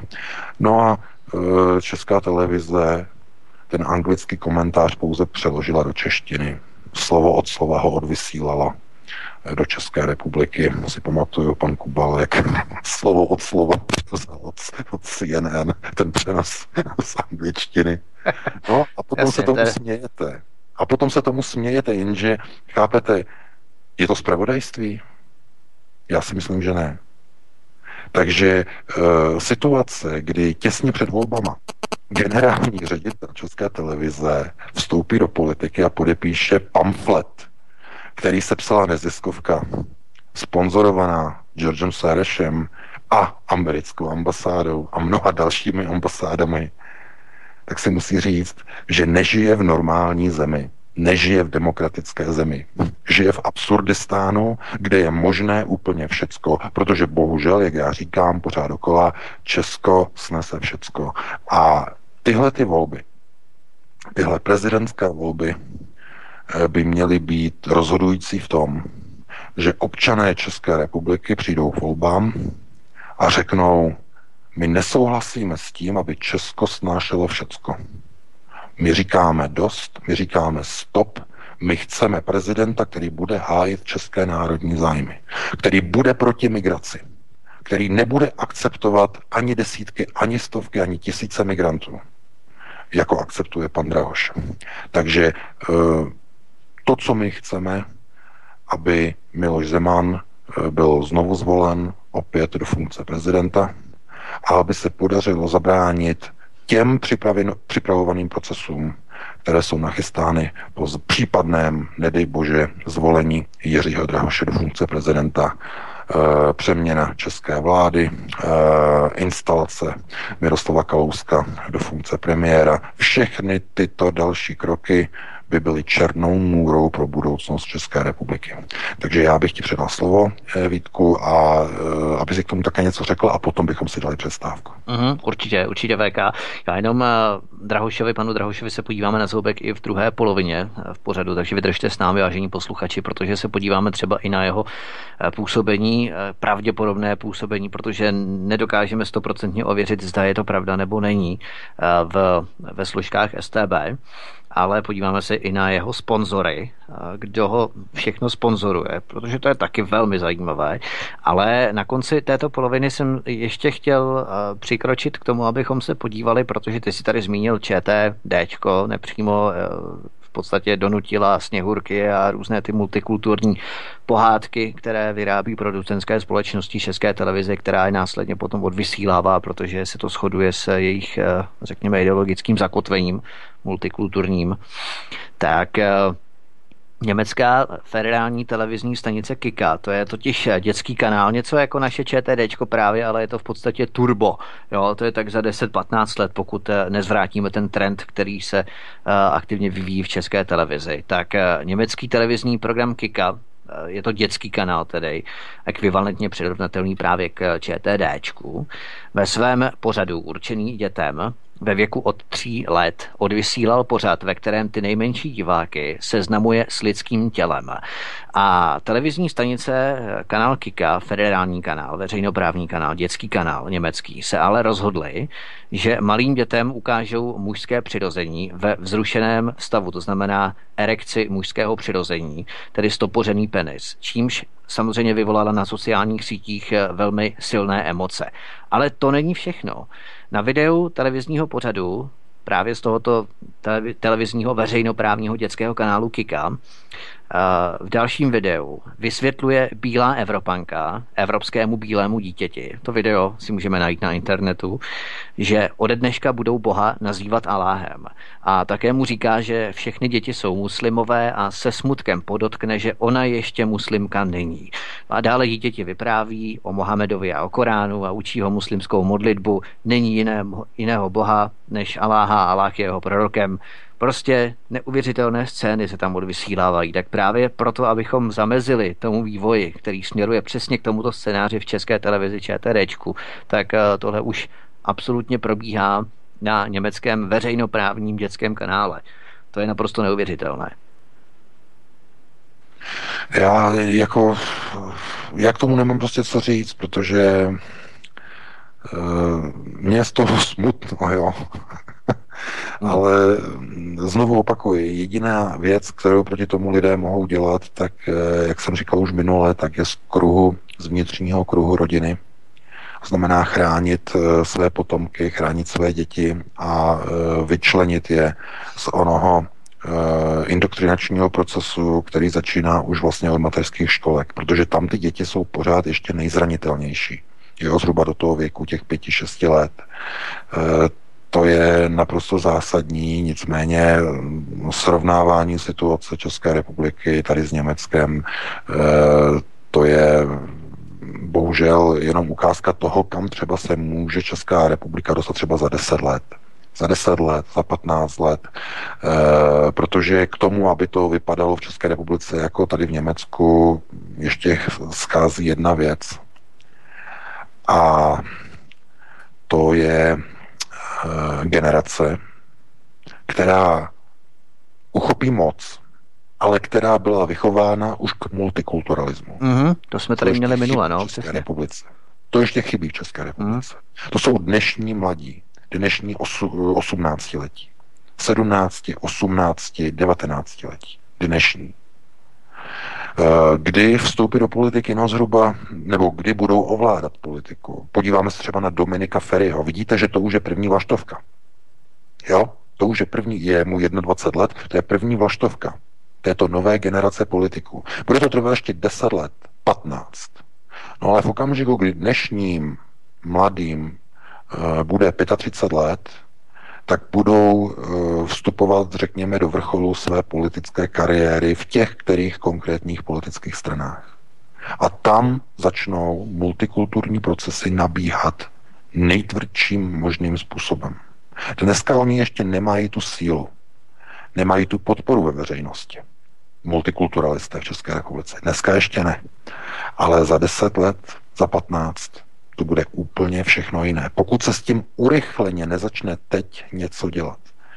A vzhledem k tomu, že my vidíme, že snaha mm, zabránit například inkluzi a multikulturalismu e, ve školkách a školách, že odpor proti tomu vychází v Poslanecké sněmovně v této chvíli, no, prakticky jenom od jednoho jediného poslance, od Václava Klause Mladšího, protože on je jediný, což je trošku smutné. Já bych očekával, že stejně aktivní budou třeba i poslanci S P D, jenže oni toho mají mnoho. Oni těch témat mají opravdu mnoho. Evropskou unii a e, zamezení a e, systému se, těch exekutorů, exekucí a tak dále. Já to chápu, ale jediný, kdo teď skutečně chápe, že strategickým rezortem číslo jedna pro záchranu budoucí generace je školství, já jsem o tom minule hovořil, to je strategický rezort, tak jediný, kdo si toho všímá, je Václav Klaus Mladší, mm. který teď v pondělí, si vzpomínám dobře, navrhl, aby byla zrušena inkluze v českých školách, aby byla zrušena, a navrhl, aby, byla, aby byl zrušen první povinný, teda poslední povinný ročník mateřské školky. To znamená, aby byl zvrácený ten proces, který zavedla minulá ministryně školství za Č S S D. Takže on k tomu vyzval. Já jsem si nevšiml, že by se k tomu někdo připojil, možná, že se mýlim, ale každopádně chápu, že Václav Klaus Mladší byl ředitelem dlouhá léta, nebo jestli stále ještě, já teď nevím, gymnázia, P O R K myslím, že se jmenuje. Ne, už není, už není právě. No, už není, už není, že? Mm. Už není, už není. No, no, ale byl dlouhá léta, dlouhá jo, léta. Ano, ano. Takže zkrátka on chápe přímo, přímo profesi, chápe přímo zevnitř, zvnitřku školství, jaké problémy tam jsou. Takže jsem rád, že se tomu věnuje. Nicméně jenom jeden člověk v poslanecké sněmovně, to je opravdu tristní. Hmm. Jo. E, ano, chápeme, že vždycky, když hoří barák, tak se musí nejprve hasit a teprve potom se řeší další věci. Já tomu rozumím. Nicméně e, ono dokonce může dojít k tomu, že pozornost bude upřená jenom a pouze na referendum o vystoupení z Evropské unie. A e, řekněme pro e, naší zaujatost kvůli, jednomu, kvůli jedné věci neuvidíme slona v, porod, v porcelánu. Hmm. Úplně ho přehlédneme. No a tím slonem v porcelánu to, je, to jsou neziskovky a zahraniční fondy napojené do českého školství skrze ministerstvo školství. Jsou ty různé e, norské fondy, ty neziskovky, které prosazují multikulturalismus do škol a zároveň připravují i výukové osnovy a výukové plány ve spolupráci s lidmi z ministerstva. Takže e, proto je to strategický rezort. A musíme především ochránit školáky, novou generaci. A to znamená plně ovládnout ministerstvo školství a procesy, které e, z tohoto ministerstva vycházejí ve vztahu ke školám. Proto se obávám, že si to uvědomuje skutečně asi jenom Václav Klaus Mladší a e, ostatní poslanci to možná podceňují. Možná si myslí, že je teď daleko důležitější řešit Evropskou unii nebo, já nevím, bezpečnost na hranicích, když ano, já tomu rozumím, ale to, co hoří, to je české školství. Vidíme to dnem i nocí. Vidíme, co se děje v českých ulicích. Vidíme, jak rok od roku přibývá lidí, kteří podporují divné hodnoty. Jak mladí lidé vstupují do politiky a zastávají divné hodnoty. Různí pornoherci, různé, uh, různé evropské hodnoty, lidé, kteří se dostávají do kontaktu s Johnem McCainem, dávají si fotky na své Facebooky a jak je to možné? Jak se tito lidé, divní lidé, dostanou zkrátka k takovým řídícím procesům, k takovým figurám politickým? Jak je možné, že dvacetiletý Dominik Ferry, že pomaluje jednou z nejdůležitějších postav TOP nula devět? Jako to, chápete? A odkud pochází? No, z Teplic, z arabských Teplic. Takže jako lidé, co očekávají? Že společnost bude pořád stejná? Ne, vůbec ne, bude se měnit. No a jak se mění společnost? No, tím, jakým způsobem se mění nová generace, naše děti, mládež.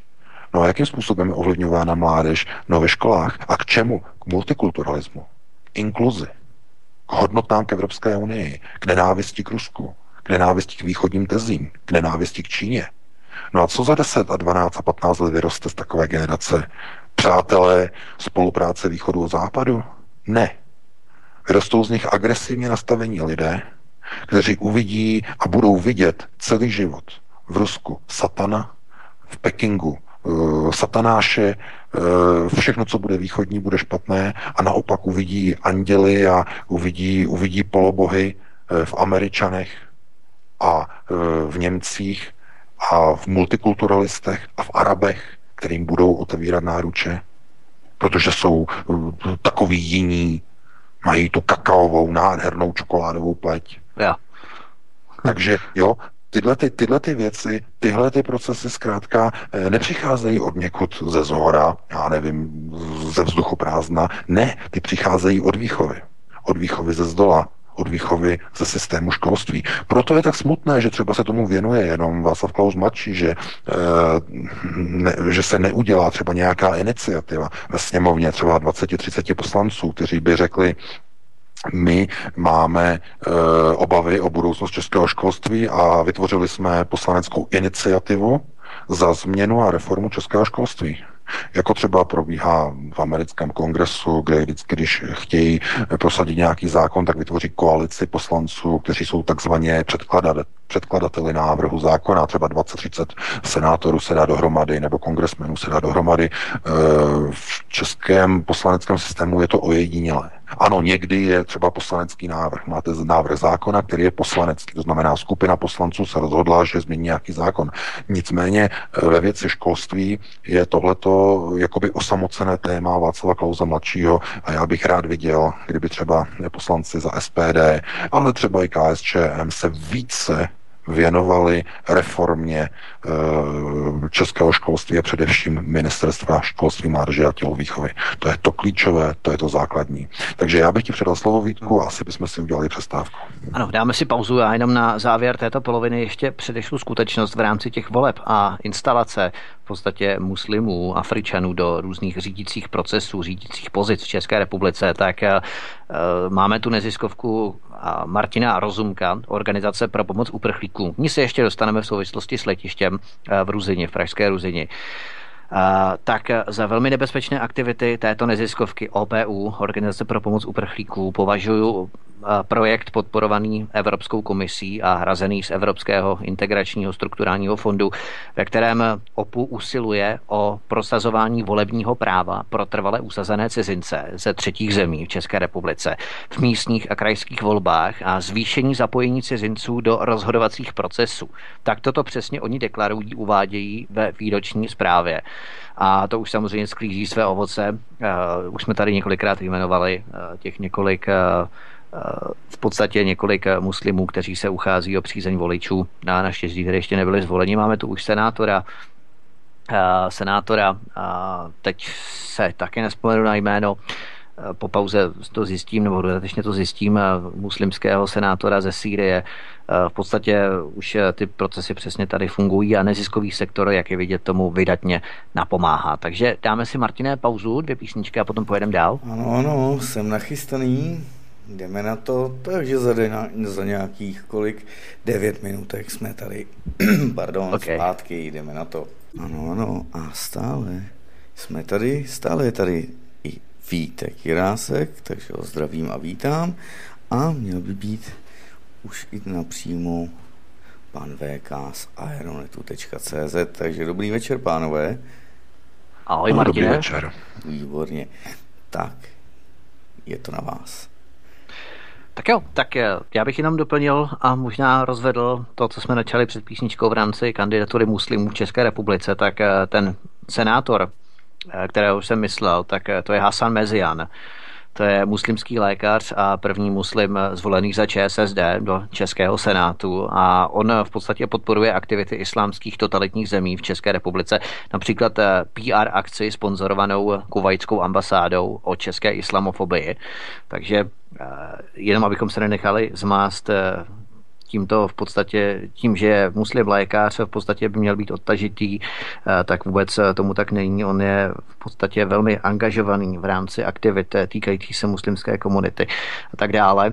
Ale to není všechno, protože třeba do pražské Č S S D, jedná se konkrétně o Prahu devět, byl na schůzi konané dvanáctého září dva tisíce šestnáct, řízené tamním předsedou Miloslavem Ludvíkem, přijat muslim z Čečenska Kambulat Kadjev. Potom člen vedení islámské nadace v Brně vedle pana Hasana Muníba Al-Rávího, tak je tam i Asem Atasej, tak ten kandidoval v parlamentních volbách sedmnáct, dva tisíce sedmnáct na třicáté druhé pozici kandidátky za stranu Zelených. Minulý rok, dvacátého a dvacátého prvního října, za hnutí ANO byl ve volbách dva tisíce sedmnáct těch v samých volbách zvolen poslanec s muslimskými kořeny Kamal Farhan v Plzni, dříve náměstek ministr, ministra zdravotnictví pana Němečka za Č S S D. Dál kurdský muslimský tlumočník Khalil Rashid, Nedbalová sedm set šedesát čtyři lomeno čtyřicet tři, Teplice, tak kromě podnikání kandidoval i na kandidátce Zelených v krajských volbách v roce dva tisíce šestnáct. Takže tady vidíme, že těch muslimů, kteří začínají pronikat do těch řídících procesů, do politiky hlavně, do ovlivňování procesů, do místní úrovně, ale vidíme i už v horní komoře parlamentu, do senátu, sněmovní, v horní komoře v rámci legislativy, to znamená zákonodárné moci, do senátu, tak už tady máme také. To znamená, přesně je to tak, jak V K říkáš pořád, a jak pořád tady říkáme, že si musíme dávat pozor na ten takzvaný arabský rovník. Ano, já jenom doufám, že se slyšíme, protože já tam slyším asi přerušování, přerušování hovoru. E, tak e, jestli se slyšíme? Já tě slyším perfektně. Ty mě už taky, nebo ještě pořád to trvá to přerušování? No, když jsi hovořil, tak jsem měl přerušovaný spojení. A dobrý. Teď už ne, teď už je to v pohodě. No, teď už je to dobrý, teď už je to jo, dobrý. dobrý. No, ale ne, já, bych, já tomu, jenom, tomu jenom se vyjádřím v tom smyslu, že uh, znovu zopakovat to, co jsem právě říkal. Všechny tyto procesy vycházejí ze zdola. Jsou to dlouhodobé procesy, objektivní procesy. Společnost se mění. Mění se k multikulturalismu. Od roku osmdesát devět přichází do České republiky více a více cizinců. Dochází k mohutnému stěhování lidí do České republiky, z České republiky a dochází k míchání a promíchávání jednotlivých ras. Nicméně, to, k čemu dochází zhruba od roku dva tisíce patnáct, to znamená takzvaná neřízená migrace nebo migrační vlna z arabských zemí a i z afrických zemí, tak jejím cílem je islamizace Evropy. Proto i tady německá média vysílají různé pořady a i pro děti, prostě, které mají jakoby v dětech vyvolat eh, pocity eh, nebo naučit je onomu eh, islamismu nebo onomu muslimství, že jakým způsobem to funguje u muslimů a eh, Bůh, že nově bude Aláh a tak dále a tak dále. Eh, no, eh, zkrátka je to změna celé společnosti a je to proces autogenocidy. Proč autogenocidy? No, protože národ, rasa, jeho genom si sám sobě, proto auto, autogenocida, sám sobě si přivozuje vlastní, nebo navozuje vlastní zánik vlastního genomu, to za prvé, protože bílé ženy tady v Německu jsou přitahovány tmavými muži. To je, to už je věc, která dokonce tady představuje problém, protože Arabové jsou více fertilní, jsou více výkonnější, více přitahují Němky, které jsou, no, já nevím, já nechci jako generalizovat, jo, v tomto ohledu, ale e, Němky nejsou úplně takový jako, jako Češky. Jo, vůbec ne. E, nejsou příliš tak nějak jakoby aktivní, ale obrovsky je přitahují prostě Arabové. Obrovským způsobem.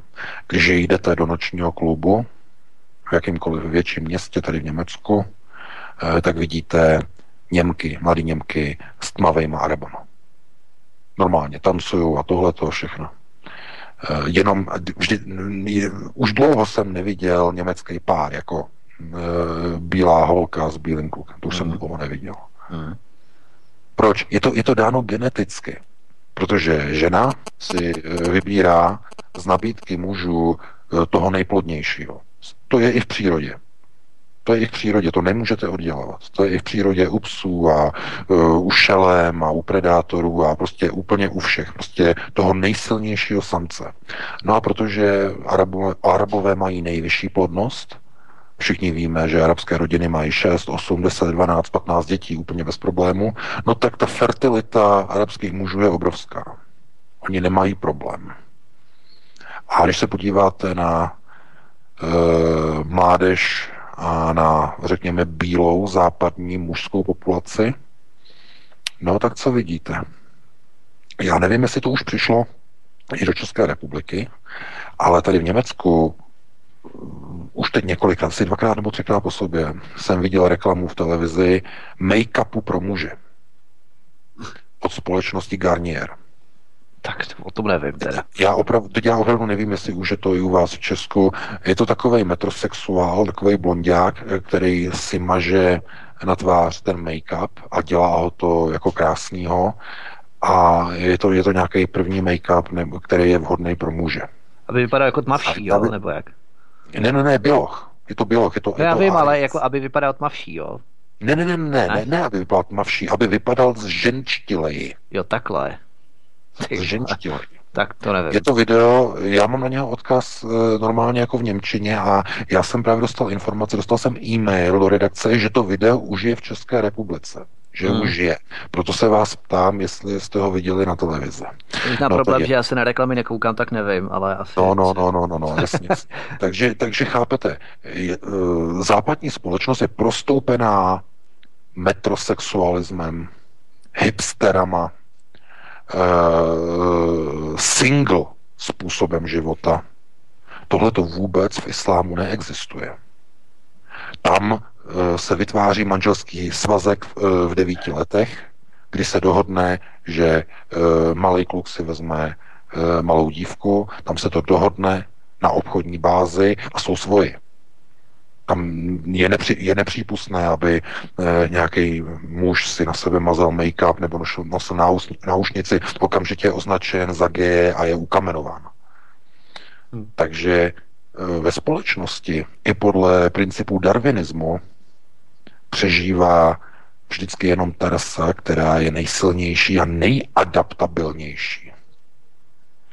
A co vidíme u západní rasy? Zánik, autogenocidu, neschopnost bránit vlastní životní prostor před útočníky, před migranty, před znásilňovači, vis v Kolíně nad Rýnem před dvouma rokama, během Silvestra. Nikdo ty německé dívky neochránil. E, napadání německých žen, jejich zabíjení.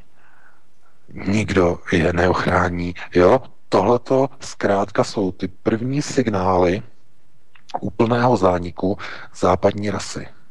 A jedním z těch procesů je i lhostejnost a neochota řešit ohrožení vlastního životního prostoru. Lidé, kteří vidí, že je nějaký problém a odvrací svůj pohled a někdo někoho někde přepadl a lidé mu nepomůžou a nechají ho, aby ho ten Arab zmlátil. Lidé radši se do toho nezapojují, nemotají se do toho. E, jo, tohleto všechno zkrátka je jenom součást onoho, onoho obrovského komplexního obrazu autogenocidy národa. E, každá matka, každá samice brání svoje dítě, svoje, svojeho potomka nebo svoje mládě, jo, takhle, klasicky. Západní ženy, když mají dítě, tak co udělají první? No honem rychle ho strčí do kojeňáku. Nebo honem rychle ho dají do školky. Nebo honem rychle, aby se o něho někdo postaral. To je, aby zase se mohli vrátit do práce, protože ekonomické nastavení je takové, že buď matka je podnikatelka, to znamená, kvůli podnikání nemůže se starat o dítě, anebo naopak. E, matka je příliš sociálně slabá, chudá a musí pracovat, a protože musí pracovat, tak se nemůže starat o dítě. Jeden příklad nebo druhý příklad, to je jedno, ale výsledek je stejný. O dítě se stará někdo cizí a v přírodě tohleto neexistuje. Aby matka přenesla svoji povinnost na někoho jiného, i když vidíme, že třeba právě, jak jsme mluvili minule o těch lvech, tak u, lve, u lvů je to vidět, že e, třeba lvice předá část výchovy e, starší, starší lvici, to ano, to vidíme. Ale vždycky a pouze jenom v rámci dané smečky, dané rodiny. To znamená, jako když e, v běžné větší rodině e, matka předá e, péči o své dítě babičce, nebo své matce, to znamená z pohledu dítěte, své babičce, nebo jeho babičce, nebo dědovi, tak to je něco jiného, to je v rámci smečky. To nevadí, to vůbec nevadí, naopak je to prospěšné. Nicméně, aby jakékoliv zvíře předalo péči o své dítě jinému druhu, živočišnému, to je proti přírodě. No a podívejte se, co dělají německé rodiny. Nevadí jim, že jejich dcery, německé dívky, chodí s Araby. Nevadí jim to. No protože jsou Němci už přeprogramováni. Po roce čtyřicet pět v rámci denacifikace. Nevadí jim to. Vadí jim to jenom v případě, že jim ten Arab tu jejich dceru zabije. Zavraždí. To ano. To je problém. Ale mísení a genetické mísení jim nevadí. Vůbec. Takže to, že potom je někde nějaký pořad a že děti se tam učí o tom, jak je islám krásný a že holčičko si posteskne, no já ještě muslimka nejsem. No, to je pouze důsledek těch společenských procesů. autogenocidy a zániku západní rasy. Protože dnes není normální pozdvihovat západní rasu a upřednostňovat, já nevím, bílou rasu nebo natáčet pohádky, kde od začátku, pod první minuty až do poslední minuty jsou jenom třeba pohádky jenom bílé děti. To neexistuje, to je, to je naprosto neakceptovatelné, nepřijatelné v dnešní době.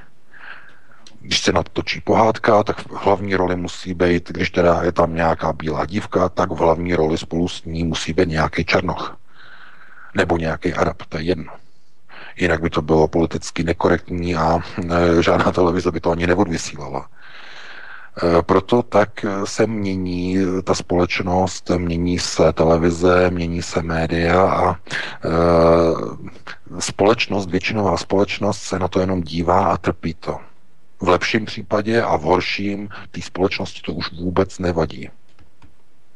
No a proto musíme proti tomu bojovat, proto musíme poukazovat na to, že tohle je pouze pomalý, velmi dlouhodobý a pomalý zánik vlastní národní identity a vlastní rasy.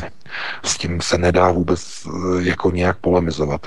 A lidé musí se snažit všechny procesy, které vedou k této islamizaci, musí se snažit je zpomalovat a blokovat. Proto je tak důležité volit Miloše Zemana, proto je tak důležité odporovat Jiřímu Drahošovi a jeho relativizačním výrokům o tom, že nějakých dva tisíce šest set migrantů nehraje roli. Hraje roli z principu. Protože když jednou řeknete, dva tisíce šest set migrantů není problém, no tak to samé řeknete i na čtyři tisíce migrantů. A když řeknete, že to není problém na čtyři tisíce, no tak řeknete i na osm tisíc. A nakonec se nezastavíte. Protože kde najdete hranici, kdo se odváží potom říct, patnáct tisíc migrantů je akceptovatelných, ale dvacet pět už ne? No, jasně. A kdo to řekne? Kdo se odváží? No v té době už nikdo, protože naopak okamžitě vy, vystartují neziskové organizace a řeknou a podívejte se, jak se krásně podařilo integrovat patnáct tisíc migrantů. To je pouze důkazem toho, že inkluze a multikultur, multikulturalismus, že funguje, pojďme přijmout dalších padesát tisíc. Takže bude to, nebude to bráno jako maximum a limit toho, vzali jsme patnáct tisíc migrantů a tím končíme. Ne, ne, ne. Bude to obráceně. S jídlem roste chuť. S jídlem roste e, snaha mít ještě víc a mít větší a větší multikulturní zastoupení ve společnosti. A podívejte se na, tu, na všechny ty neziskovky, na tu O P U, podívejte se na všechny ty rekonstrukce státu, na všechny, na všechny ty kroměřížské výzvy a tak dále a tak dále. Jsou desítky a desítky a desítky mladých lidí, kteří vyšli z českých univerzit, z Masarykovy univerzity, z univerzit v Praze a kteří rovnou nastoupili do neziskového sektoru, nemají o životě ani ánung, a snaží se přeměňovat společnost, sociální strukturu společnosti a celou kulturu národa. Ano, jsou za to placeni ze zahraničních zdrojů, ze zahraničních fondů a nikdo na ně neukáže a neřekne, podívejte se, oni rozvrací náš národ. Skrze mladé lidi, kteří nemají žádné životní zkušenosti, skrze různé Dominiky, Ferry, skrze různé Araby, mladé, kteří vstupují do, do politiky, rozvracejí náš národ. Jim nestačí, že rozvrátili Teplice, že už dnes se oficiálně Teplicím říká arabské Teplice. Ne, jim to nestačí. Oni chtějí udělat arabský stát z celé České republiky. Proto, protože arabské Teplice nestačí. Ne, vůbec ne. Oni chtějí, aby bylo i arabské Brno, aby byla arabská Praha, aby byla další arabská města v České republice. A my, pokud se na to jenom díváme, tak vidíme, že ono to už není jenom o neziskovkách, že už samotní Arabové se dostávají do České republi- v České republice do politiky, do senátu a do struktur řízení státu a do parlamentu a tak dále a tak dále. Takže Na co, ch- na co chcete jako vy voliči, když mluvím jakoby přímo, na co vy voliči chcete čekat? Až těch Arabů bude v České republice více, až je konečně uvidíte? ne jinak. Až je uvidíte u sebe ve své ulici, protože zatím je vidíte jenom v supermarketu ve svém městě a tam chodíte jenom párkrát za týden. Přesně, přesně. Takže zatím to nevadí. Zatím pohodička, no, přesně. Takže až budou u vás ve vaší ulici, tak teprve potom zjistíte, že je někde nějaký problém. To už bude pozdě. Problém je v tom, že co oči nevidí, srdce nebolí. A lidé si zvyknou řešit problémy, až když je pozdě. Je to podobné jako konec konců v roce devatenáct třicet devět, vlastně třicet osm, kdy byly jasné signály, že bude druhá světová válka, že dojde k obsazení Sudet. Všichni to viděli, nikdo to nechtěl řešit. Ti, kteří to věděli, tak se už v roce třicet osm, už koncem roku třicet sedm už se stěhovali z pohraničí do vnitrozemí, do republiky. Věděli to, ale mnoho lidí to odmítalo akceptovat, nevěřili tomu. Vždyť se říkalo, přece máme armádu, jednu z největších armád v Evropě, nejlépe vyzbrojenou, máme obrovské upevnění na hranicích. No a jak to dopadlo? Prezident Beneš zradil, stáhnul jednotky z hranic, potom utekl do Velké Británie, vzal sebou státní zlato, na konci války zaplatil Britům za ubytování českých vojáků, kteří pokládali život při válce a při bitvě o Anglii. No, a ty, ten výsledek potom odpovídá tomu, že český národ zkrátka tyhle ty chyby minulosti pouze opakuje. Opět věří Západu, opět věří různým aliancím, které nás nikdy neochrání, protože chrání pouze sebe. Protože aliance, jako je NATO, chrání pouze zájmy Spojených států a nikoho jiného a nikdy nebude. Protože když devadesát čtyři procent veškerých nákladů hradí Spojené státy, tak je jasné, že NATO nikdy nebude aktivně chránit a bránit nikoho jiného než sama sebe nebo sami sebe. Takže zhodnocení takové, takové situace potom končí jedině tím, že každý národ, který chce v dnešní společnosti přežít, tak musí především podporovat pronárodní politiku a ochranu vlastní rodiny. Musí podporovat politiky, kteří se snaží reformovat školství. Musí vidět, že dlouhodobé procesy vycházejí skrze školství, skrze výchovu mládeže. To znamená skrze strategický rezort ministerstva školství, nikoli skrze obranu nebo ministerstvo zahraničí nebo ministerstvo vnitra. Protože to nejsou strategické rezorty, to jsou pouze taktické rezorty. Taktické. Ovšem strategickým rezortem je školství, protože ovlivňuje a plně definuje dlouhodobé, globální a především objektivní procesy, které probíhají dlouhodobě a jakmile jsou ukotveny, tak už proti ním se nedá bránit, protože jestliže vychováte společnost k tomu, aby podporovala multikulturalismus a aby nenáviděla Východ, aby nenáviděla třeba Rusko, aby nenáviděla Peking nebo Čínu nebo všechno, co je čínské, a aby adorovala všechno, co je arabské, všechno, co je, já nevím, bruselsky nastavené nebo všechno, co je americké, no tak to je cesta do pekel. Cesta, kterou už jsme jednou prošli, akorát, že v jiném nastavení. Já si nemyslím, že je dobré se orientovat, já nevím, na východ a mít za systém nebo za centrum velení nebo centrum vládnutí Moskvu, a nebo mít za centrum velení nebo vládnutí Berlín nebo Washington. Národ, pokud chce přežít, tak si musí vládnout sám sobě a musí se bránit. A musí si chránit svůj životní prostor. A musí si chránit svůj trh. Své obchody, markety. Nezapalovovat si svůj trh cizím jedovatým zbožím. Otravovat a trávit vlastní národ tím, že e, lidé si kupují cizí méně kvalitní zboží. Musí chránit vlastní e, zemědělce, kteří byli zlikvidováni po roce osmdesát devět a dneska jediný, nebo jediná komodita, kterou vyrábí, tak je řepka olejka do paliv. Až na nějaké výjimky. Protože jinak by se zemědělci neuživili. Takže To je komplexní proces a každý národ, který by se chtěl nějakým způsobem vrátit do podpory e, národa nebo do podpory e, vlastního národního ukotvení, tak musí vrátit správu věcí veřejných do rukou lidu, který bude, který bude chránit národní zájmy. A to je ten hlavní a zásadní problém, protože kdo bude prezentovat ruce lidu za deset nebo patnáct let? No dnešní děti, dnešní mládež, která vychází ze škol a byla za posledních patnáct let multikulturně indoktrinována k tomu, aby národ zanikl, k vlastní autogenocidě. Jenom se podívejte, jakým způsobem dneska e, mládež se snaží e, přebírat hodnoty takzvaně ze západu.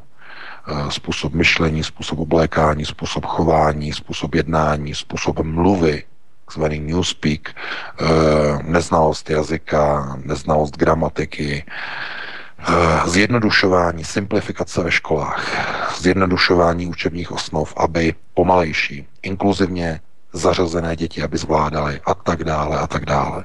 To jsou všechno procesy, které vycházejí z onoho strategického systému školství. A pokud my chceme s tím něco udělat, tak musíme o těchto věcech mluvit, musíme o nich informovat a bohužel musíme i říct, že neexistuje jednoduché řešení. Tím jednoduchým řešením není vystoupení z Evropské unie, ani vystoupení z NATO, protože to, je, to jsou pouze taktické mechanismy, které ovšem neřeší záchranu budoucnosti národa.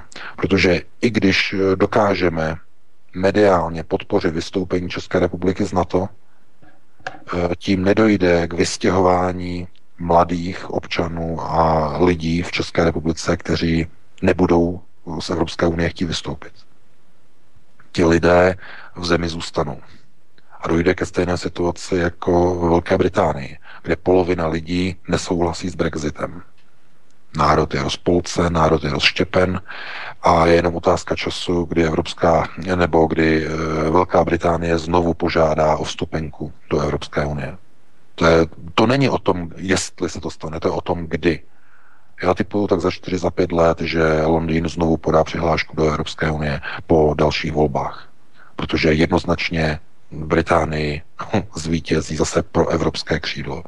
A to je ode zdi ke zdi. A proč zvítězí? No protože už celá Velká Británie je dneska globalisticky nastavená, je muslimsky překreslená a e, těch opravdu skutečných národních zájmů je tam dneska méně a bude za pět až deset let méně než ta zmíněná polovina, která e, před, no, když byl Brexit e, před rokem a něco, tak e, ještě dokázala zvítězit národní, národní klika nebo národní teze dokázala ještě zvítězit. Bohužel za pár let už e, vyrostou noví Britové, v uvozovkách Britové, a ta polovina bude prolomena, ten arabský rovník bude prolomen a zkrátka lidi, kteří by chtěli národní stát, už bude méně v Británii, než je polovina.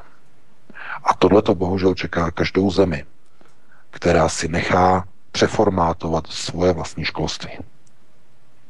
Takže proto je ochrana školství tak důležitá, proto já apeluji, aby poslanci v poslanecké sněmovně, pokud nás poslouchají, poslanci S P D, aby se připojili k panu Václavu Klausovi mladšímu, aby podpořili výzvu za zrušení a ukončení inkluze v českých školách, za prvé, za druhé, aby podpořili zrušení povinného ročníku mateřské školky a za třetí, aby byl ustanovený proces a systém zrušení, přerušení a přeseknutí vlivu naprosto veškerého neziskového sektoru na chod ministerstva školství a na tvoření učebních osnov.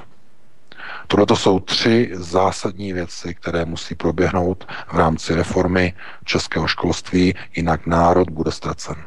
Bohužel takhle to musím konstatovat a je opravdu důležité, aby si to v poslanecké sněmovně uvědomil více než jenom jeden poslanec. Takže já bych ti předal slovo, Vítku, a e, když jsme to vzali velmi zeširoka, tak aby si k tomu také něco řekl. Jasně, jasně, V K. Já jenom, jak si uváděl právě kapitoly týkající se ministerstva školství, školství jako celku, pronikání neziskového sektoru do školství, jak si uváděl i neziskový sektor jako celek, který má tendenci ovlivňovat procesy, řídící procesy politické sféry v České republice, tak já si myslím, že je právě upozaďován i filmový průmysl, reklamy. Tomu se nepřikládá příliš velký význam, a, ale já si myslím, že to velmi latentně, subliminálně dost ovlivňuje právě ty procesy lidského myšlení. Jo? Já samozřejmě bychom o tom mohli udělat třeba někde pořád druhou hodinu, třeba bychom se tomu mohli věnovat, až bude méně věcí k řešení v rámci aktuálního vývoje situace v České republice, ve světě, protože ono je pořád něco řešit, ale až toho bude třeba méně, tak bychom se tomu mohli věnovat, protože to je velmi zajímavé. Já bych jenom jeden za všechny uvedl příklad. V rámci reklam subliminálně podprahově ukazují vám třeba Bělocha, jak tu si bere hypotéku, co nemůže splatit. Běloch má rýmičku, na kterou bere antibiotika nebo nějaké prášky, pilule. Běloch, reklamy na prášky proti inkontinenci. Běloch, unavený, upracovaný běloch, padesátník. Zatímco černochy z Lídlu v Mikině nám prezentují jako vypracované svalnaté sportovce, co si neberou hypotéku, co nemají tu rýmičku, co neberou prášky proti inkontinenci. A když to hlavně do ženských hustíte horem dolem, pod Prahově každý den, pak logicky časem docílíte mediálního obrazu černocha z Lídlu jako nad samce a bělocha jako pod samce. To znamená, je to všechno velmi precizně propracovaná, naplánovaná mediální masovka, sociální inženýrství, pracující s emocemi a s archetypy lidí, pomaloučku převracení takzvaných stereotypů, demontáž inklinace k vlastní rase, neustálým podsouváním bělocha jako problémového, remcajícího, churavého, nepoužitelného, unaveného, opotřebovaného, uštvaného padesátníka versus vypracovaných, vysportovaných, vyfešákovaných, bezstarostných, cool borců, černochů. Schválně se zkuste zamyslet, kdy jsme třeba viděli nějakého černocha v reklamě, který potřebuje stavební spoření třeba, nebo který nemůže splatit hypotéku, který bere prášky proti inkontinenci, nebo který má rýmičku. No to by byl rasismus. Jo? Ještě jednou, teď jsem tě rozuměl. Bylo označené za rasismus okamžitě. Ještě jednou? Že to by bylo okamžitě označeno neziskovým sektorem za rasismus. No ano, ano, přesně tak. Jo? Ale tohle nikde neuvidíš. To, to je v podstatě pro konzumentky forma zkazu. Je potřeba víc než kdy jindy, aby se tohle uvědomilo co nejvíc lidí. Jakými metodami se s námi v té mediální, sociální laboratoři pracuje. V podstatě, jo? To je přesně ono. Jeden příklad za všechny.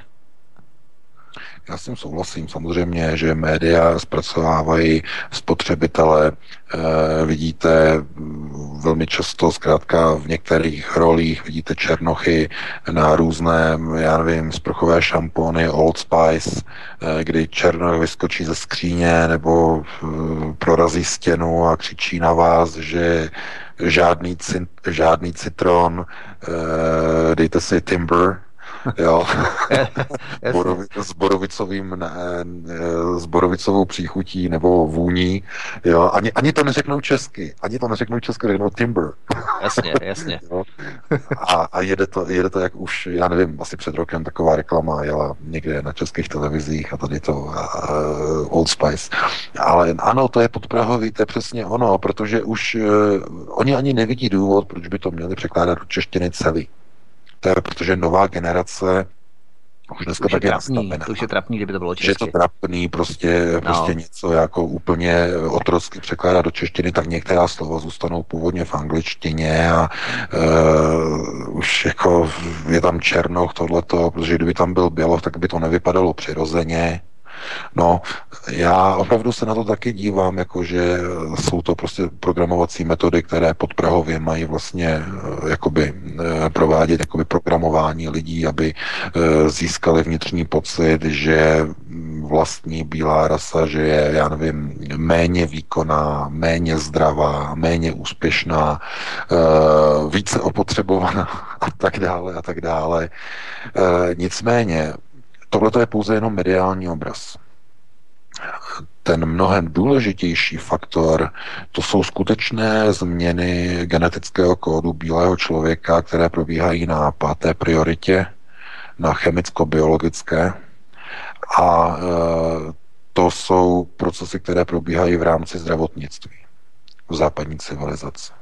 To je, to je obrovské téma, možná na extra uh, pořad, uh, protože všechna dnešní léčiva, ať už jsou to analgetika, nebo antibiotika, nebo antipiretika, ať už jsou to očkovací látky, ať už jsou to různé syrupy pro děti, ať už jsou to především nosní kapky, které jsou jedny z nejnebezpečnějších vůbec produktů medicínského průmyslu za poslední dvacet let, které rozkládají charakter člověka, dochází ke genetickým změnám a tak dále a tak dále. Všechno je to s cílem degenerovat západní bílou rasu, zapříčinit její e, sníženou plodnost, která povede nakonec k úplné neplodnosti, to znamená fertilita, aby byla co úplně nejnižší u západní rasy. Proč? Protože západní rasa e, byla hlavním tahounem vědecko-technického pokroku a to už není žádoucí. Proto ta regrese, aby do Evropy přicházela zaostalá civilizace, která je nábožensky prostoupená z doby, která existovala v Evropě naposledy někdy koncem středověku, aby rozvoj západní civilizace byl vržen zpět, proto nižší výkonná auta, méně výkonné motory, omezování výroby dieselových motorů, omezování spalovacích motorů, zpomalování člověka, zpomalování západního člověka, elektromotory a tak dále a tak dále. Zkrátka, aby společnost byla vržená zpátky v rámci regrese, globální regrese nebo globálního zvrácení. No a to je kvůli tomu, aby byly odkloněny světové planetární zdroje jednak k přerozdělování, to znamená k udržení sociálního smíru mezi jednotlivými rasami v důsledku planetárních atmosférických a klimatických změn, které čekají planetu, a z druhého důvodu taktéž k plánům, které se týkají na opuštění povrchu planety člověka, vyslání člověka na jiná planetární tělesa, aby dokázal přenést lidskou rasu mimo území planety z bezpečnostních důvodů. Takže to jsou komplexní témata, komplexní teze globalistů, o těch my se teď vůbec bavit nebudeme. Nám jde především o to, aby příští týden, aby voliči přišli k volbám, aby volili Miloše Zemana ne kvůli tomu, jestli ho milují, jestli je to skvělý e, rétor, nebo jestli podporuje jeho politiku, ale aby zachránili český národ. Protože v současné volbě Miloš Zeman nebo Jiří Drahoš je jednoznačná cesta záchrany národa a záchrany e, celé společnosti před e, novou vlnou migrace, která by zasáhla Českou republiku. Jediným garantem této záchrany je Miloš Zeman. Protože se nebojí říkat to, co je pravda. Nebojí se odporovat migraci. Nebojí se na mezinárodním fóru zastávat zájmy České republiky, českého průmyslu, české ekonomiky a českých národních pozic. Tohoto se nikdy nedočkáme od jakéhokoliv jiného kandidáta a už vůbec ne od Jiřího Drahoše, který se sklenkou přiťukává s Miroslavem Kalouskem. Já si opravdu nemyslím, že Česká republika si zaslouží budoucnost, kterou si zvolili Slováci před čtyřmi rokami. Nemyslím si, že si Česká republika zaslouží budoucnost, jako je tady v Německu. Nemyslím po stránce ekonomické, ale po stránce sociálně, kulturní, společenské.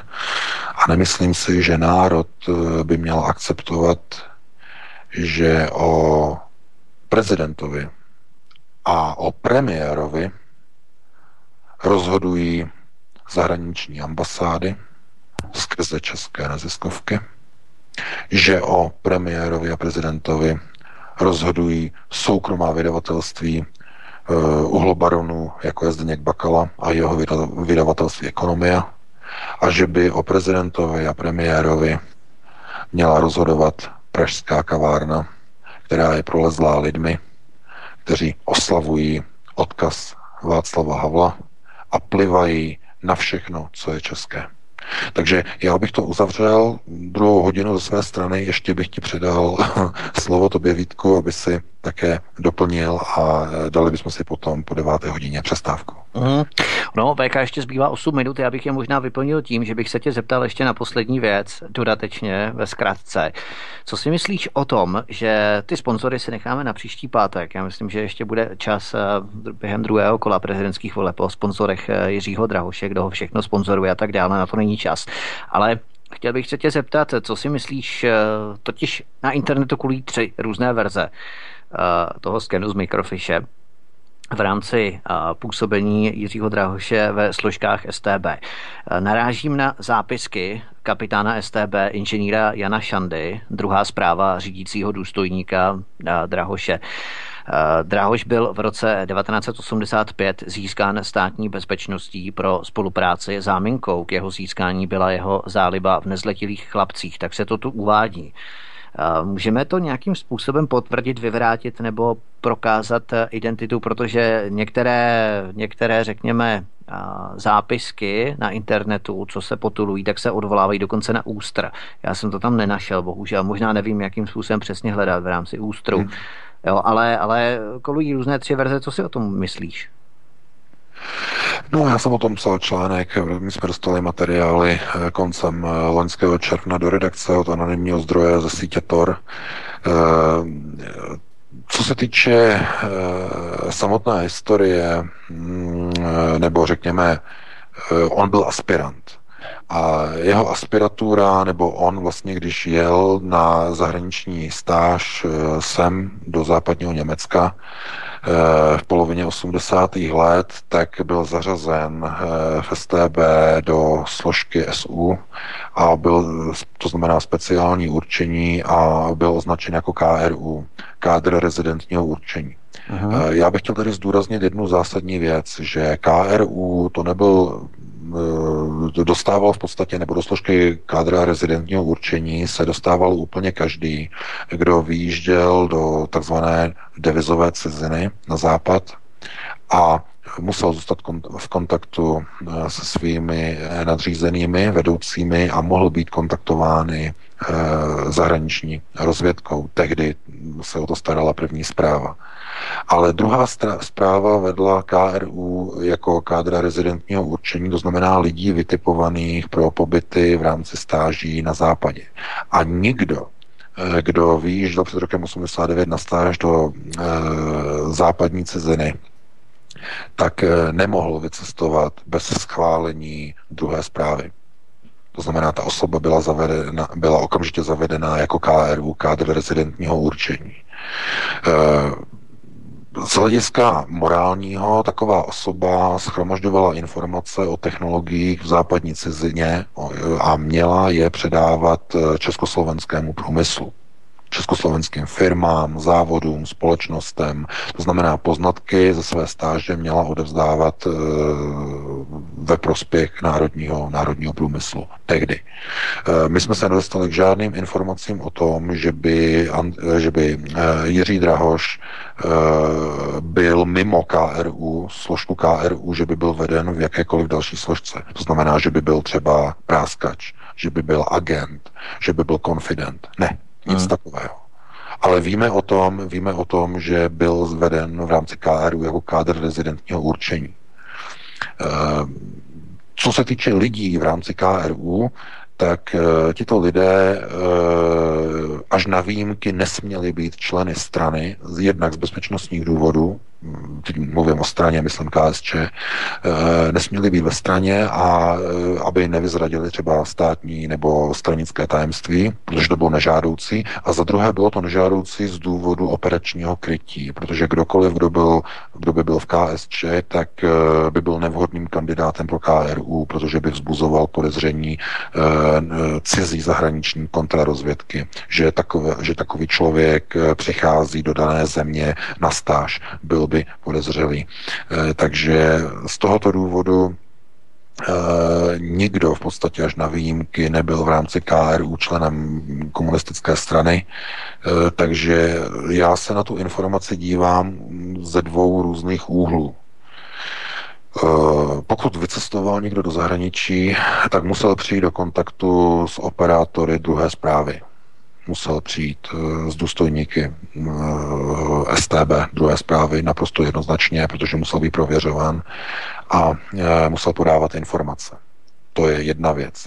Ale rozhodně to neznamená, že by Jiří Drahoš byl veden v jakémkoliv jiném svazku ve vztahu, který by byl tak nastavený, že by třeba, nevím, udával své spolupracovníky nebo že by byl konfidentem a tak dále a tak dále. Tyto informace nejsou nikde k nalezení. No a k té informaci o tom, jestli byl získán pro spolupráci na základě nějakého, já nevím, nějaká obliba v něčem, v nějakých chlapcích nebo co, tak to dokonce my tam ani nemáme nikde uvedeno. V těch dokumentech se o tom dokonce ani vůbec nepíše. Takže tady je třeba si uvědomit jednu zásadní věc.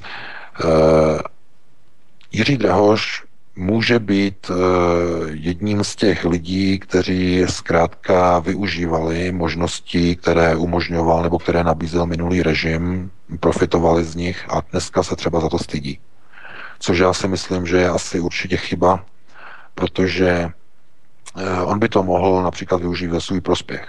Kdyby se k tomu přiznal a řekl by ano, spolupracoval jsem v rámci K R U, získával jsem pro národní zájmy v západním Německu informace, abych je mohl použít pro český národní průmysl, tak by mu to politicky velmi pomohlo, mimochodem. Protože by ukázal, že pracoval ve prospěch národních zájmů. Tehdy před rokem osmdesát devět to by vůbec ani nebylo nějak jako špatné nebo něco, co by bylo e, odsouzení hodné minimálně. Nicméně on to odmítá a co je trošku podivné, tak je jeho výrok teď z nedávna, myslím z minulého týdne, kdy on prohlásil ve vztahu k Miroslavu Kalouskovi, že se s ním nikdy nesetkal mimo půdu Československé nebo České akademie věd. Že se s ním nikdy nesetkal mimo, mimo půdu, mimo budovy nebo objekt akademie věd. Což evidentně není pravda, protože ta fotografie z loňského léta to odhaluje. Takže to vyvolává otázky, co všechno Jiří Drahoš kryje, co zamlčuje, protože musel vědět, že ta jeho z té zahrady z loňského léta, ta jeho popíječka, jak tam popíjí slivovice s Miroslavem Kalouskem, musela uniknout, musel vědět, že taková fotografie unikne, že se to neutají, tak nevím, proč před několika dny tvrdil ještě médiím, že nikdy žádný vztah s Miroslavem Kalouskem mimo půdu Akademie věd, že nikdy neměl. Minimálně tohleto vyvolává určité otazníky i potom ve vztahu k jeho tvrzení, že nikdy nespolupracoval se S T B, protože stejně tak si můžeme říct, no a co když zkrátka není pravda, co když je to jako s tím Kalouskem. To si řekne mnoho lidí. Takže stejně tak, ale určitě vyvolá v lidech určité obavy i důvod, proč nosí nedioptrické brýle, která mají jenom obyčejná skla. Z jakého důvodu? No, protože jsou to módní brýle, které pouze vylepšují vizáž. On se k tomu přiznal v rozhovoru na Seznam tečka cé zet, teda na Seznam televizi, to je ta nová televize Seznamu, mm. tak se k tomu přiznal, že jsou to jenom módní brýle s obyčejnými skly, to znamená, nejsou to dioptrické brýle. A z jakého důvodu on je nosí? No, aby vypadal zkrátka více študovaně. Jo, protože v těch brýlích trošku připomíná Gustava Husáka, v tom článku jsme to uvedli, to porovnání. Mnoho lidí nás na to upozornilo, že Jiří Drahoš v brýlích vypadá jako Gustav Husák, takže se snaží vypadat študovaně a nebo se snaží vypadat jako doktor Gustav Husák, bývalý prezident. V každém případě to trošku narušuje takovou tu, tu aureolu, kterou on má okolo sebe, že hraje s voliči férovou hru. Já si myslím, že nosit falešné brýle, kdo nosí falešné brýle? No, většinou špioni, ne? No, bo, ano, je to tak, špioni nosí falešné brýle. A e, jeho výroky o tom, že se nikdy nesetkal s Miroslavem Kalouskem, přitom je k dispozici fotografie z jejich popíječky v loni v létě na zahradě slivovička, si přiťukávají. Takže určitě to u mnoha lidí vyvolá nějaké otázky, velmi nepříjemné, a lidé si potom řeknou, co když ty informace o té spolupráci jsou třeba pravdivé. Mnoho lidí to nepřesvědčí, že Jiří Drahoš zkrátka mluví vždycky pravdu. Jo? Protože pokud kandidujete na prezidenta, musíte si uvědomit, že na vás vytáhnou úplně všechno. A pokud existuje kdekoliv, jakákoliv fotografie, tak ji na vás vytáhnou. Mm. Je to pouze otázka času, kdy to udělají. Ne jestli to udělají, ale kdy to udělají. A e, tvrdit A a vidět skutečnost B skutečně a opravdu vyvolá ve voličích velké, velké otazníky. Proto já tady nebudu naprosto jakkoliv. Naprosto odmítám dehonestovat Jiřího Drahoše, protože jak já říkám, všechny informace, které my pustíme, tak musí být ověřené, všechny informace musí být podložené, buď tedy z veřejně dostupných zdrojů, anebo ze strany našich prověřených informátorů. A to, že by Jiří Drahoš měl někde nějaké napojení, nebo že by byl vydíraný státní bezpečností skrze toho, že má nějaké zájmy nebo záliby v nějakých chlapcích, to nemáme o tom vůbec žádné informace. Každopádně to, co, nebo k čemu jsme se dostali, tak víme, že byl vedený ve druhé zprávě S T B ve složce S U speciální určení jako K R U, jako kádr rezidentního určení. A to je, to je, myslím si, to zásadní, které je dostupné, které je dohledatelné, nicméně nelze z něho vyvodit, že by ze své pozice člověka, který byl takto zařazen před svojí stáží do západního Německa, že by nějakým způsobem někoho poškozoval nebo že by na někoho donášel. Každopádně musí i na druhé straně potom Jiří Drahoš, když chce hrát tuhle tu hru na čestného, hmm. tak nemůže skrývat svoje vztahy s Miroslavem Kalouskem a tajit je a nepřiznávat se k nim a nemůže nosit ani falešné brýle a říkat, že z nějakého důvodu prostě jakože je to módní, když zkrátka to není upřímné. To nosíte prostě brýle, abyste vypadali študovaněji. No a kdo si řekne, kdo nosí brýle, falešné fousy, falešné vlasy. No, chápete. Hmm. Špioni, samozřejmě. Takže mnoho lidí to nepřesvědčí, že Jiří Drahoš to myslí upřímně, že to myslí vážně. Napsali nám lidé, že někdo, kdo si prostě přiťukává na soukromé akci někde na zahradě s, Jiřím, s Miroslavem Kalouskem, že takového člověka nikdy v životě volit nebude, že to, si, to, to jsem si teda o panu Drahošovi nemyslela, napsala nám paní. No, my pouze informujeme o tom, co se děje. A já bych se chtěl ohradit proti těm informacím z Českého rozhlasu, že jsme v nějaké cizí zahraniční moci. My jsme v jediné moci. My jsme v moci našich čtenářů, kteří žádají a kteří požadují pravdivé informace o tom, co se děje. A tyto informace my přinášíme. Takže já bych tímto ukončil druhou hodinu našeho, nebo hlavně mojeho povídání. Předal bych ti slovo, Vítku, dali bychom si přestávku, no a po přestávce bychom se pustili do e, telefonických e, dotazů posluchačů. Ano, protože minule jsme se rozpovídali celkem obšírně, tak abychom to posluchačům vynahradili. Já jenom bych doplnil na konci na této hodiny, že přesně s, s podložeností těch informací, tak bych odkázal na nejnovější článek Aeronetu v kooperaci s, s námi, se Svobodným vysílačem ohledně kontraktorských firm, které se podílejí na masivním zateplováním, rekonstrukci, renovaci uprchlických táborů. Bohužel nám na to nevyzbyl čas, abychom to obšírně probrali. Můžeme to třeba probrat příští pátek, protože to je téma, které si zasluhuje větší důraz než jenom na jeden pořad. Každopádně to jsou všechno přesně podložené informace. My máme smlouvy, my máme doplňky, dodatky ke smlouvám, my máme... Uh, My máme přílohy ke smlouvám a tak dále, to znamená, že máme i vypsané přesně jednotlivé úkoly, jednotlivé práce, které se dělají nebo provádějí právě na těch uprchlických zařízeních jednotlivých. Dochází tady opravdu k velké přípravě a rozšiřování dokonce pozemků v rámci Jezové Bělé pod Bezdězem, rozšiřování pozemků, takže... To jsou přesně ty věci, o kterých je třeba informovat, na které mainstream a korporátní média naprosto rezignovaly a proto jsme tu my jako alternativa, abychom tyto informace uveřejňovali. Tak, Martine, pojedeme pauzu? Ano, ano, jsem nachystaný, jdeme na to. a za nějakých zase osm minutek jsme zpět. Posloucháte Svobodný vysílač Česko. Prostor pro vás. Ano, ano, stále posloucháte Svobodný vysílač C S, či Česko, jak se komu zlíbí. A my se tedy vrhneme do třetí závěrečné hodiny s panem V K a Vítkem. Takže já vás zdravím, pánové. Ahoj, Martine. Ahoj, ahoj. Tak, V K si tu taky. Asi ještě ne, tak uvidíme. Tak, ještě tady není. Tak, fajn. Tak možná bychom mohli na začátku prozradit číslo, na které mají lidé volat mm-hmm. třeba nebo psát i.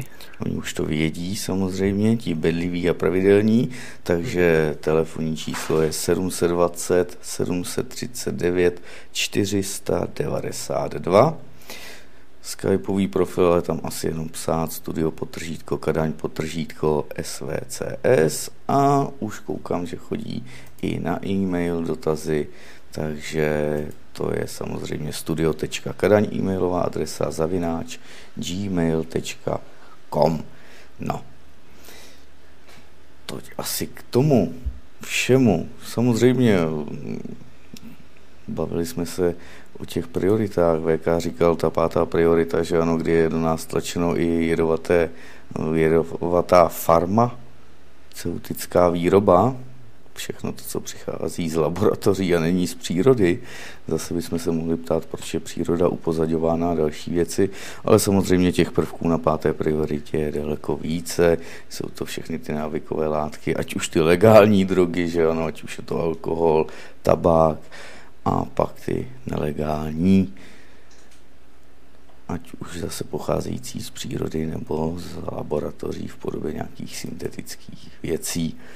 No, ale opravdu hrozba je ohledně toho školství a toho fungování, nebo spíše toho nátlaku na děti.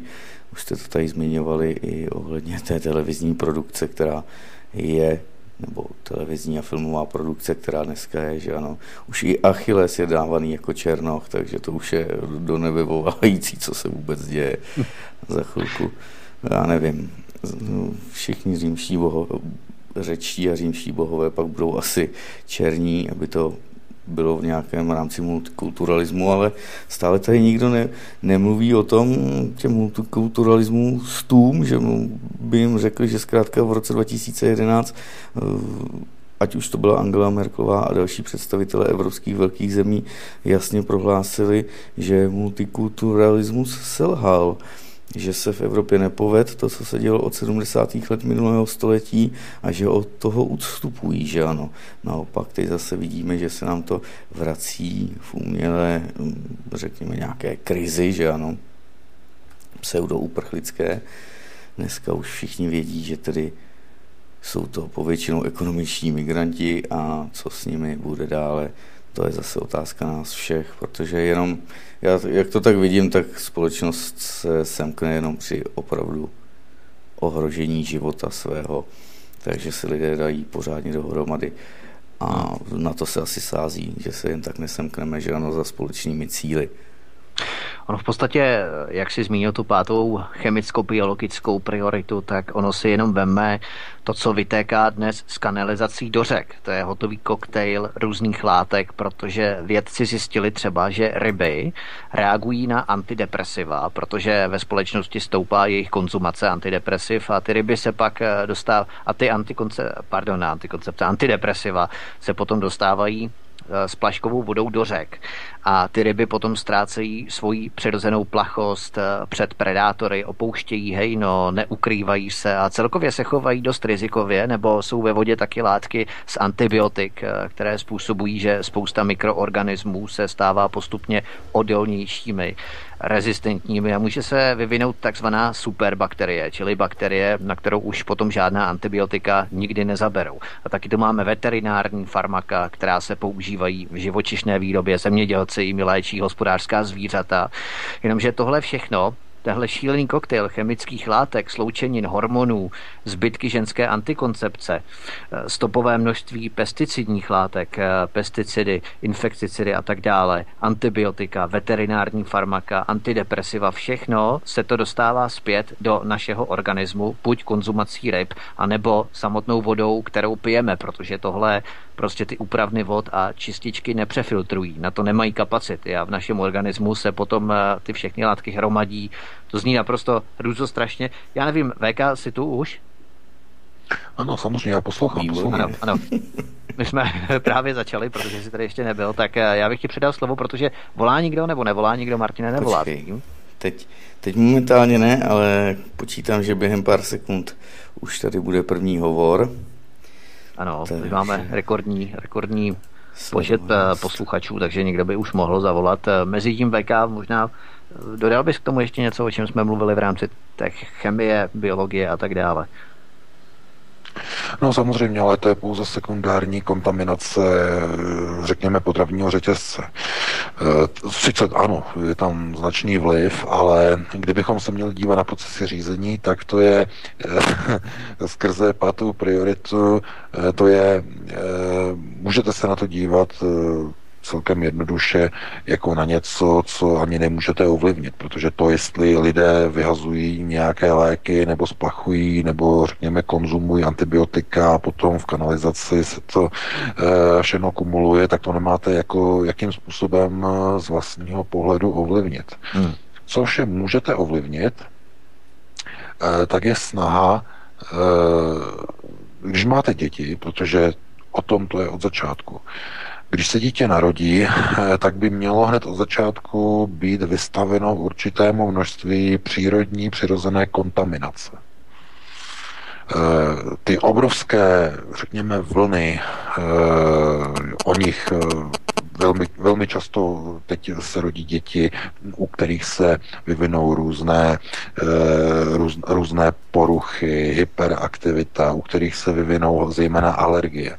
No, jak se vyvine alergie? Alergie se vyvine tím, že když vyrůstá malé dítě, tak si nevytvoří protilátky. Žije totiž v dokonale sterilním prostředí. No a všimněte si, jak západní chemické koncerny propagují ultra čisté prostředí. Když použijete C I F, tak tam nezůstane ani jedna bakterie. Jasně, nebudou imunní přirozeně. To je to nejhorší, co můžete udělat. Mm. Tak, tak. Všechny chemické látky vyházejte z baráku, udržujte normální čistotu, ale ne takovou čistotu, která zabije bakterie. To je důležité. Proč? Protože to dítě, které, když se narodí a cupitá po té podlaze a leze po čtyřech a cumlá si ty prstičky, tak se kontaminuje. A jeho organismus si vytvoří protilátky na obrovské spektrum tisíců nejrůznějších bakterií. Když toto dítě přežene a já nevím, vezme si třeba do pusy hlínu nebo něco, já nevím, na pískovišti, no, no, no. No, tak se vám, se vám z toho bude špatně. Ale vybuduje si protilátky. Výborně, když máme první hovor, jestli mohu. A v ultra sterilním prostředí, tak zkrátka z toho dítěte virus, vyroste organismus, který se nedokáže, nebo člověk s organismem, který se nedokáže bránit, který má alergii úplně na všechno. Hmm. On jde okolo slámy, on jde okolo posekané louky a on chytá záchvat. To není normální. Jasně, jasně. To za našich časů nikdy nebylo. To je všechno kvůli tomu, že média jedou tuto ultrasterilní domácnostní propagandu. To není o tom, že musíte... Nezavýšujte, prosím. Jo. V žádném případě. Ale jde o to, aby zkrátka dítě, když vyrůstá, tak bylo v kontaktu s tou normální, přirozenou, přírodní, okolní kontaminací. Uh-huh. A aby si jeho tělo dokázalo vybudovat protilátky. Tak, tak, tak, máme telefon. Ano, ano, dobrý večer, svobodný vysílač. Dobrý večer, Jirka, zdravím Václava. Václave, ještě, že máme doma relativně špínu ze psů. To ti musím říct, jako jo, protože sice uklízíme, což je jasný, ale oni ty psy, oni nanosejí zvenku takový svinčík, že uh, před chvílí už jsme zase museli vytírat a říkám, a kašlem na to, necháme to bejt, to znamená, že to malé dítě, ono si na to zvyklo A musím říct, alergie nemá. A e, co se týče nemocí, to je docela v pohodě. A ačkoliv jsme museli očkovat, protože já jsem tu ženu neukecal, tak jsme očkovali až po roce. To znamená, to už si udělala nějakou imunitu stejně bez očkování. To znamená, že je docela možnost, že tu vakcínu vyloučila, že jo. Ale proč volám? E, já se chci zeptat, e, jak jsi říkal o těch různých... E, multikulty, černoši, děti ve školce, tak bych potřeboval dát nějak radu, protože žena říká, no ale oni ty černošci, oni jsou takový milí a tohleto. A já jí říkám, no jo, no ale on by to člověk měl brát s rezervou. A teďka jde o tu věc, jak to tomu malému dítěti vysvětlit, aby potom Černochovi neházel kameny, jo, nebo nezačal házet kameny, pokud bych jakoby šel podle tvýho výkladu. A nebo jak to prostě je, no. Co bys doporučil? Slyšíme se? Díky, no, no. Já děkuju za dotaz. Měj se, zdar. Jo, tak... No, jo. Tomu psovi... Jo, děkuju za dotaz, no. No, tak já bych tomu řekl, tak jenom tomu psovi, ano, kontakt dítěte se psem je jednou z nejlepších cest, jakým způsobem u dítěte vybudovat poměrně silnou imunitu, protože psi ve své srsti nosí tisíce různých spor, bakterií, takže ano, dítě si vytvoří v kontaktu se psem spoustu protilátek, to je, to je rozhodně doporučované. To jako opravdu, to musím potvrdit. No a co se týče té otázky, no házet kameny, no to určitě ne, nebo vychovávat dítě k házení kamenů na někoho, to, to, to v žádném případě. Ale eh, jakým způsobem dítě ti vysvětlit? No jednoduše, říct dítěti, říct dítěti eh, nebo potomkovi. Tohle to je jiná společnost, to je jiná rasa. Podívej se, oni mají jiné zvyky. Oni se chovají jinak. A proč se tak chovají? No víš, oni přicházejí z jiného světa, nebo z jiné části světa. A tam je to úplně jiný. Tam mají jinou, tam se jinak tatínek chová k mamince. Jo, tam maminka není partnerem tatínka, tam je majetkem manžela. Jako kráva nebo pes je majetkem. Oni pochází z arabských zemí. Tam může tatínek maminku zapudit, když ho něčím naštve. Když řekne třikrát, že řekne arabsky třikrát rozvod, rozvod, rozvod a tím se rozvede a maminka skončí na ulici. Víš, to je jiný svět, to je jiný prostor. A my nechceme žít v takovém světě, viď? My nechceme žít, aby, abych já tady vyhodil tvoji maminku a dítě řekne, ne, to já nechci. Takže takhle. Přesně. Ale i malému dítěti musíte vysvětlovat, jak to funguje v těch zemích. Odkud tito lidé, zvláštní lidé, multikulturní lidé, odkud přicházejí, mají jinou kulturu. A víš, oni chtějí, řeknete mu, víš, oni chtějí, aby takhle to fungovalo i u nás. A ty to chceš, aby to takhle fungovalo. A to dítě řekne, ne, já to nechci, aby to takhle fungovalo u nás. No vidíš, tak až vyrosteš, tak musíš volit takové strany, které budou zakazovat takovou migraci. Které nedovolí, aby oni sem chodili do našeho prostoru, aby se tady ubydlovali. Takhle je třeba na děti působit, takhle vychovávat. Dobře, hele, mám tady... Zkuste si, zkuste si představit, že by takhle začala mluvit někde nějaká učitelka v nějaké mateřské školce. Okamžitě by no, ji obvinili, že šíří rasismus, okamžitě by ji zažalovali, hned by se na ní vrhli všechny neziskovky a, neziskovky a tak dále a tak dále. Ale proto, právě proto musíte obejít tyto školky, musíte tento proces obejít a musíte takto vychovávat děti sami doma, v rodinám. Naprosto důležité, protože když to dítě ti nevysvětlíte, no tak ten arabský svět se za chvíli nakopíruje do České republiky. Tak, také máme telefon. Fungovat v České republice všechny procesy, které fungují třeba dneska v Saúdské Arábii. Za nějakých dvacet třicet let. Máme tady dotaz, když tak na e-mailu. Co bude pr- po zvolení pana Drahoše se Sudety? Vrátí se jako v roce devatenáct třicet osm a třicet devět Německu? To znamená, že lidé si zase opět vezmou peřiny na vozík a pojedou někam, tak jak to bylo v mých výše uvedených letech dvacátého století? No tak pokud já vím, tak Jiří Drahoš má velmi dobré vztahy s Danielem Hermanem, bývalým ministrem kultury, který dvakrát navštívil Sudetu německé slavnosti. Daniel Herman oznámil, že volí Jiřího Drahoše a měl by mu dokonce i radit, teď nevím v čem, v jakých otázkách.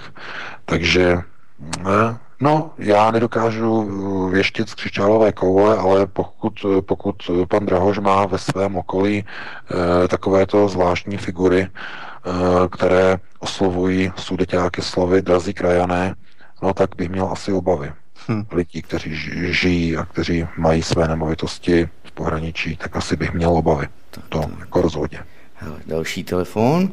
Halo, halo, svobodný vysílač. Halo, halo. Tady Pepa Pardubici. Zdar, Pepo, čau. Povídej. Čau. Já můžu už mluvit? Ano.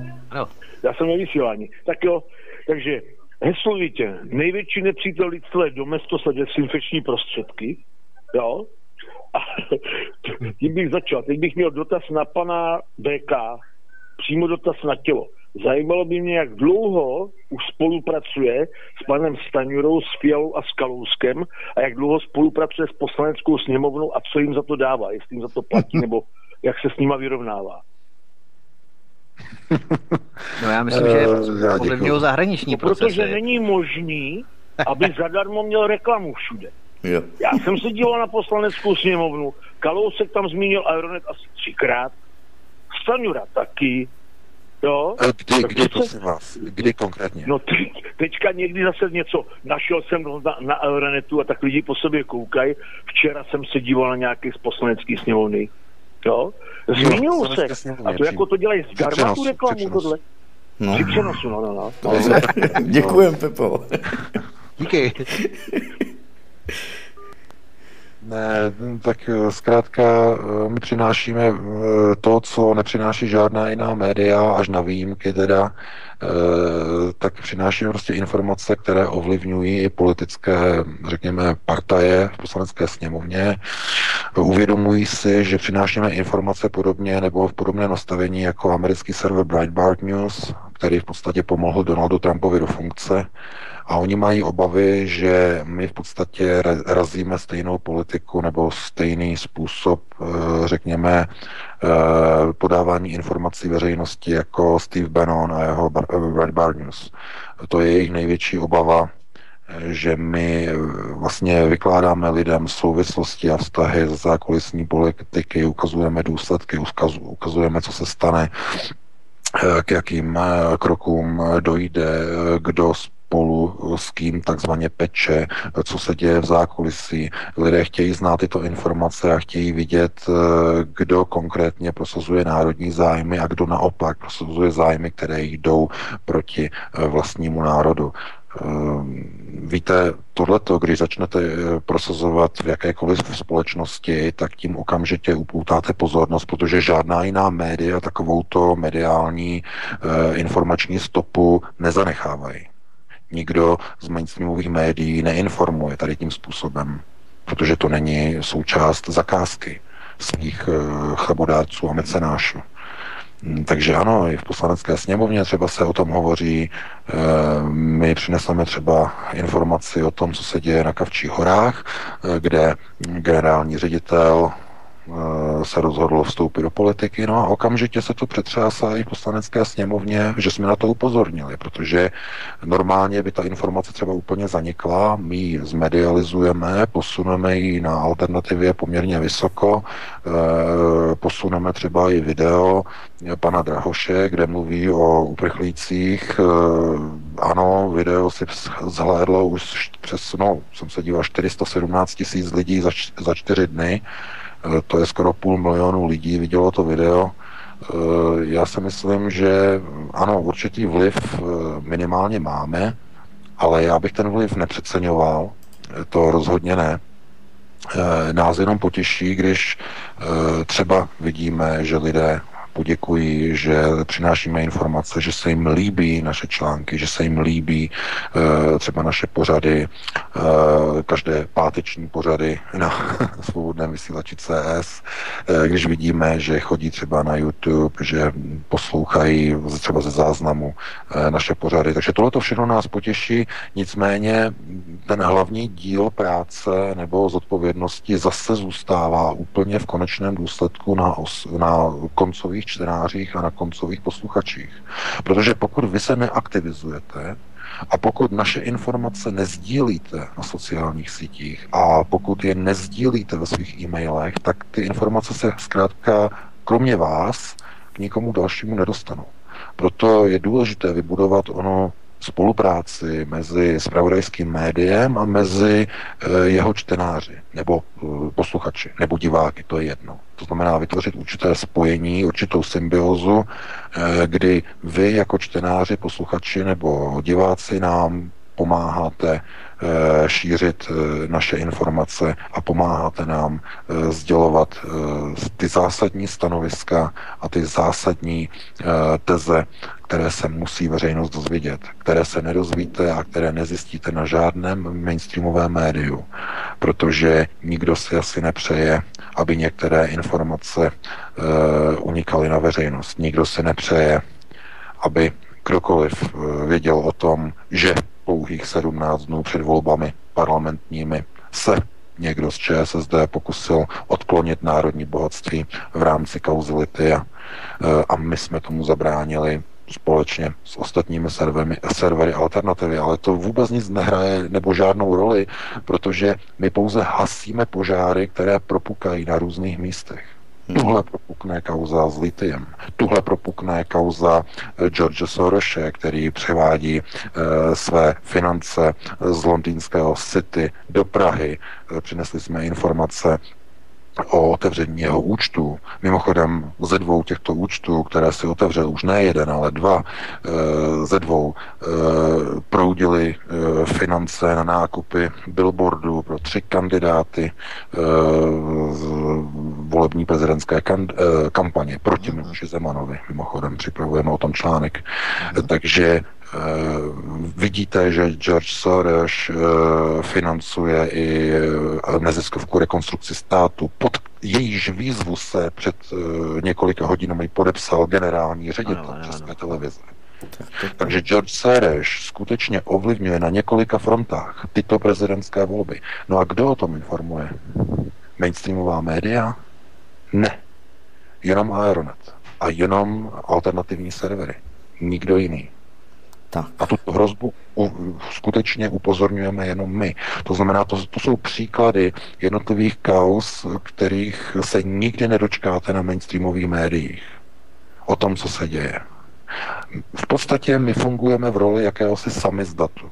Novodobého samizdatu zakázané tiskoviny, která se nehodí nebo nenosí do mainstreamu, která je diskreditována, dehonestována a tak dále a tak dále. Lidé si sami musí přečíst informace, sami se musí nad něma zamyslet a sami si musí dát jednotlivé střípky informací do komplexního obrazu. My to za vás udělat nemůžeme. To musíte sami. Sami si musíte dát jednotlivé střípky dohromady. Musíte si říct. Dobré vztahy Jiřího Drahoše s panem Kalouskem. Dobré vztahy s pražskou kavárnou. E, pan Drahoš má e, nastavení, které je proti vyhlášení referenda o E U a proti NATO. To znamená, nechce, aby bylo referendum o NATO a referendum o E U. Pan Drahoš říká, dva tisíce šest set migrantů není problém.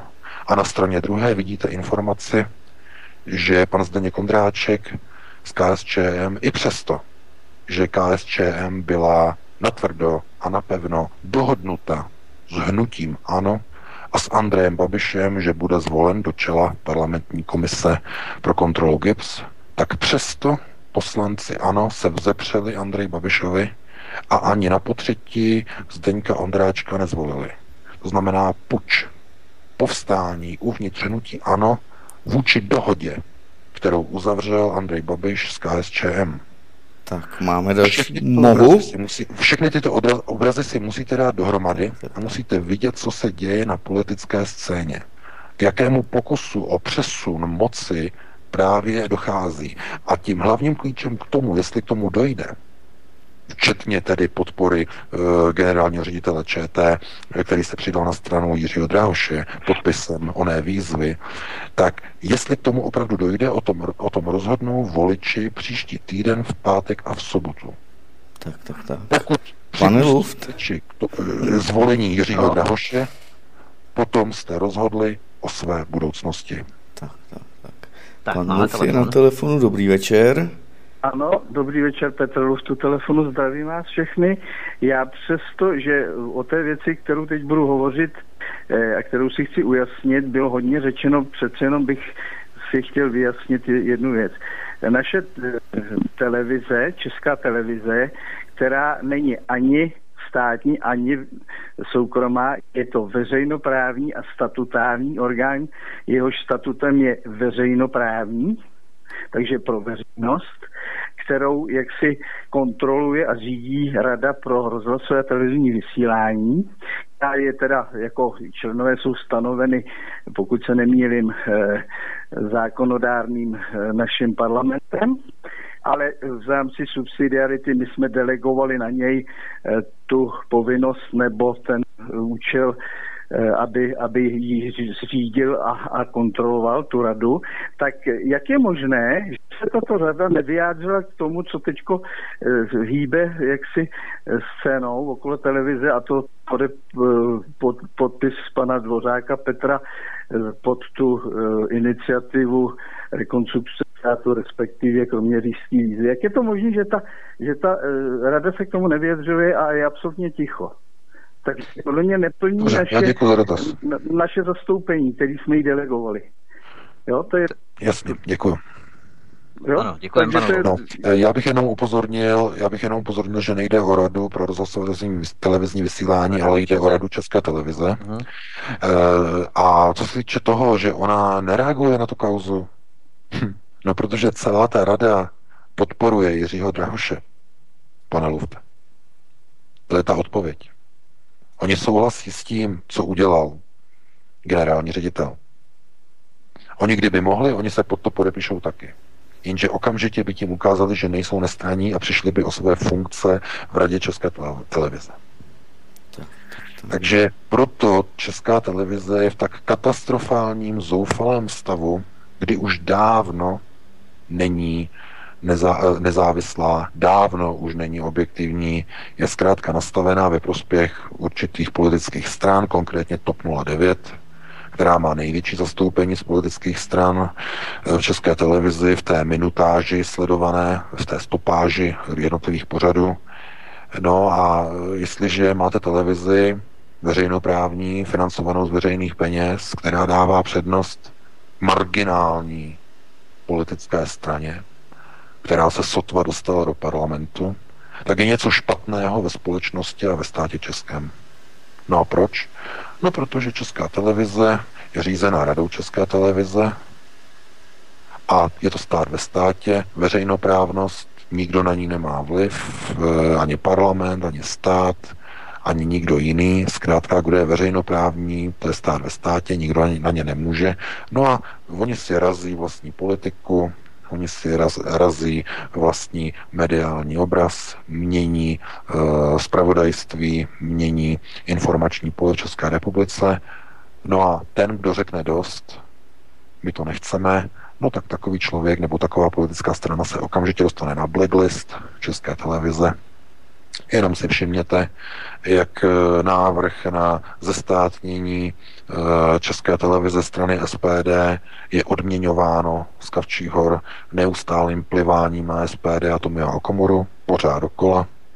Takže kdo si představuje nějaké zlepšení situace, tak musí jednoznačně apelovat na to, aby po skončení prezidentské volby a po, doufáme tedy, že vyhraje Miloš Zeman, po konečném ustanovení vlády, aby skutečně si odpovědní činitelé začali klást otázku, jakým způsobem reformovat a zdali Českou televizi a jakým způsobem změnit její veřejnoprávní status tak, aby byla více kontrolována, aby nemohla být zneužívána ve prospěch nějaké konkrétní, vybrané nebo dokonce marginální politické strany, jako je v současné době.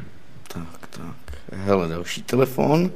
Dobrý večer, svobodný vysílač. Dobrý večer. Já bych se chtěl něco pana V K zeptat, jestli bych mohl. Ano, můžete. Jo, děkuji, tak já vydržím.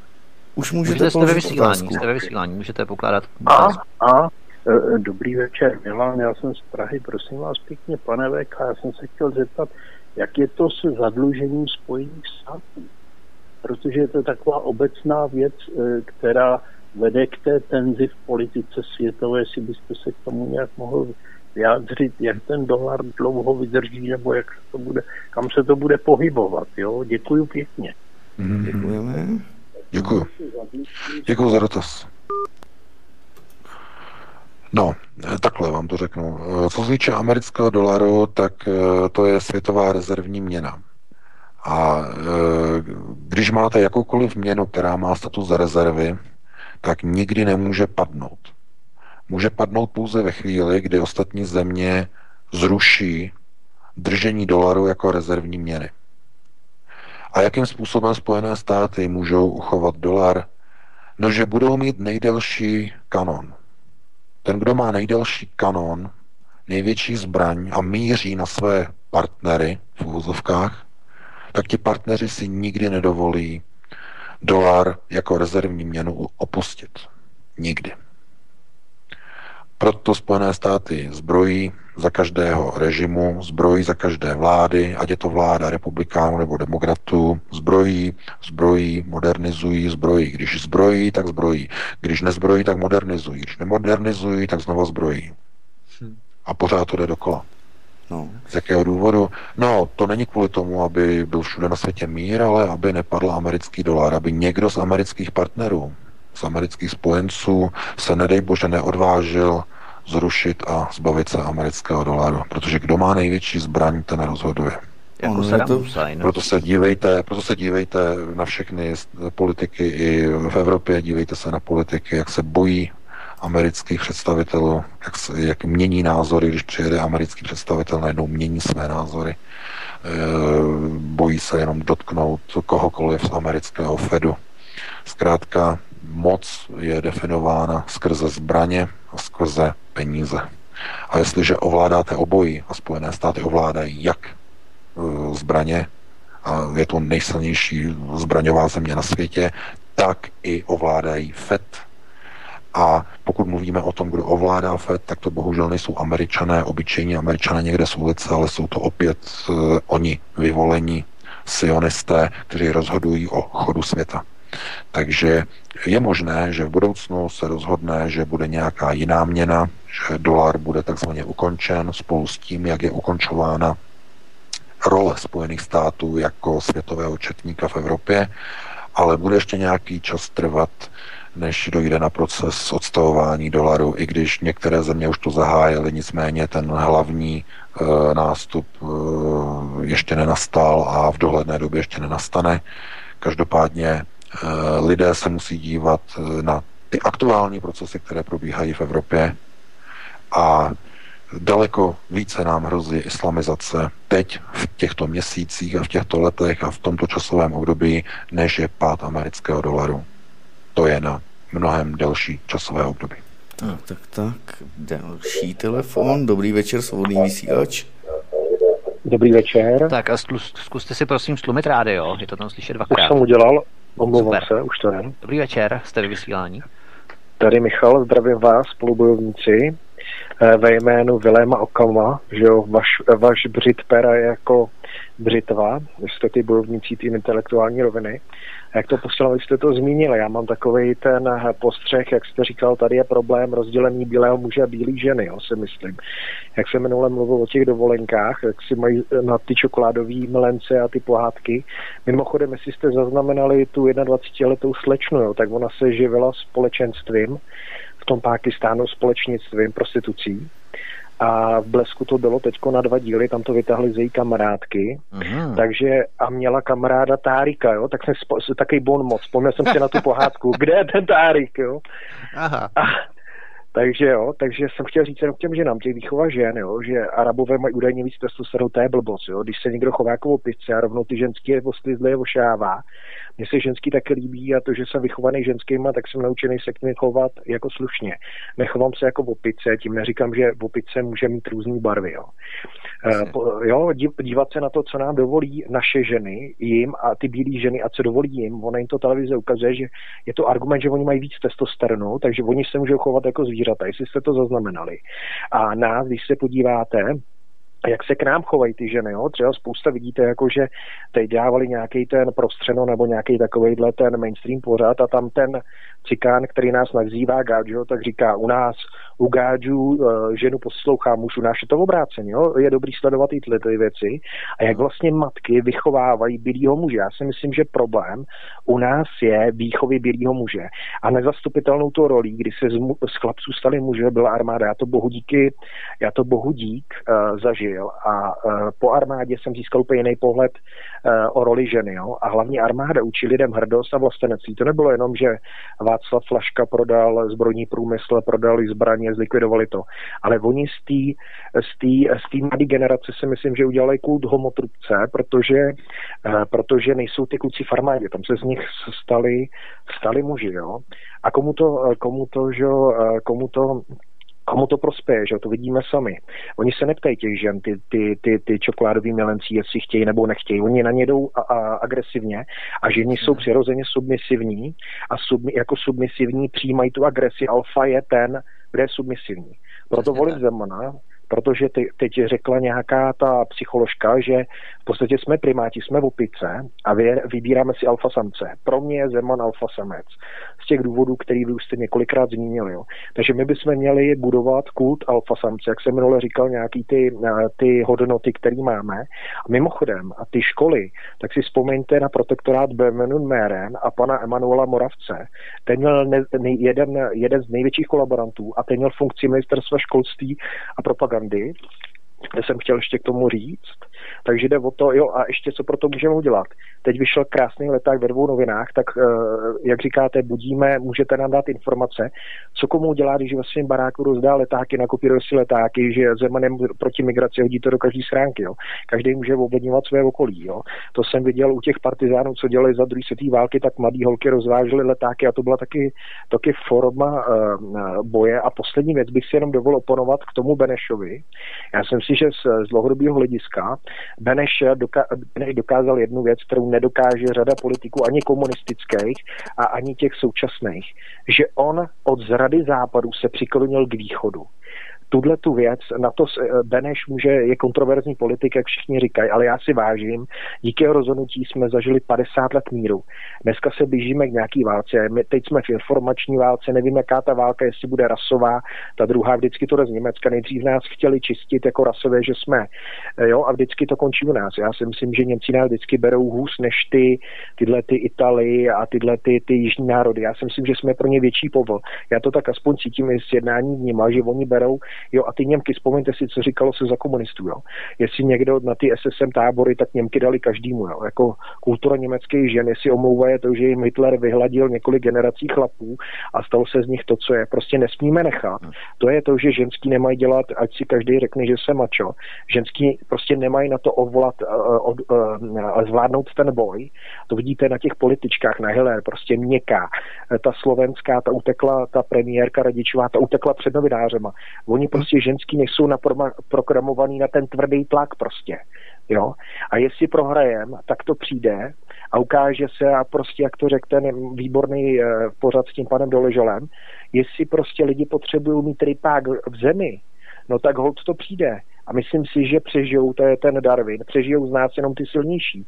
Holt můžete dělat cokoliv, lidi chránit, ale když oni sami nechtějí a jsou idioti, idiot myslí medicínský termín od pana Koukolíka, že idiot je ten, kdo ková, se chová ve svůj neprospěch. To znamená, neberu to jako urážku, neberu to jako urážku na dálku, beru to jako a. diagnózu. Tak prostě je to nevyhnutelné. Jestli byste mi to třeba okomentovali, nebo jestli jsem blázen. Já si totiž někdy připadám, že jsem blázen, když vidím, jak se ty lidi chovají ve svůj neprospěch. Jo. Když se podívejte, ty mladí kluci se bojí těch holek, no a pak přijdou tadyhle ty agresivní trubcí, no a ty mají všechno. A je to vzkaz těm mladým klukům, kluci, jde o bílou samici. My jsme se volky prali na diskotékách. Uvědomte si, že dneska je dostatek ženských jenom díky zdravotnictví, protože neumírají při porodech. Ale to se změní. když jeden, jeden z těch frérů bude mít si nárokovat čtyři pět ženských. Aby si to ty mladí kluci, když si hrajou na multikulty a homotrubce, aby si uvědomili, že prostě tu, ty, ty, ty ženy my je potřebujeme k tomu životu, prostě bez nic nic nejsme. Pan V K, určitě vy jste takový, jaký jste bře, femme fatale, šeršla fám, za vším hledej ženu a, a ta, ta osudová žena, že jo, o tom to je. Za každým úspěšným, i ten Beneš, že jo, měl uh, dobrou ženu a díky tomu byl ten politik, jaký byl. A to oni, oni rozbíjí tu rodinu, to partnerství těma homo, homotrup, homotrupčíma jako teoriema a dovozem tuhle těch pseudo testosteronových borců, ale teď to jsou I Q, tykve ty lidi, jo. Agresivní. Myslím si, že se nesmí bát agresivity a i třeba těma letákama začít bojovat, jo. To je, to je jako výzva od obyčejného nímanda, jako jsem já, jo. A bojovníci, držte se, hodně zdarů sil a budu poslouchat, co slovo to perla a je potřeba, aby jsme drželi spolu. Ať se vám daří. Děkuju, Děkujeme, že jsem Michale. se mohl zeptat. Děkuju, ať se daří. Uhum. Děkujeme, Michale, za rozbor. Já jenom doplním, že právě kampaň Me Too je taky další políček bílým mužům v podstatě, kdy my, pokud si jenom trošku co dovolíme vůči ženám, tak už jsme označováni právě, že nějakým způsobem harašíme, že provádíme harassment a tak dále. To je ta kampaň Me Too a další záležitosti. Co si o tom myslíš všechno, V K, co Michal řekl? To byl velice dobrý rozbor. No to bylo strašně moc. Tak co by si z toho vytáhl jako nejdůležitější? To, to bylo na dvě, na tři, na čtyři hodiny povídání a odpovídání. Já to musím nějak, nějak zkompresovat do dvou nebo do tří minut. Ano, ano, ano. Co bych z toho vypíchnul? No, vypíchnul bych asi z toho roli Edvarda Beneše. Já když jsem četl monografii o něm, tak tam v podstatě on tam přiznává, že určité, určité věci, které, které udělal, takže byly chybné, že o některých je přesvědčený, že byly v pořádku. Nicméně on tam de facto rezignuje na úlohu vlastního národního státu s tím, já si pamatuju tu citaci, druhá světová válka zcela změní podobu Evropy a my na to nebudeme mít žádný vliv. Tečka. Ano. Takže tam byla, tam byla v podstatě už v něm vidět rezignace a to byl rok devatenáct set čtyřicet šest. Dva roky před dvacátým pátým únorem.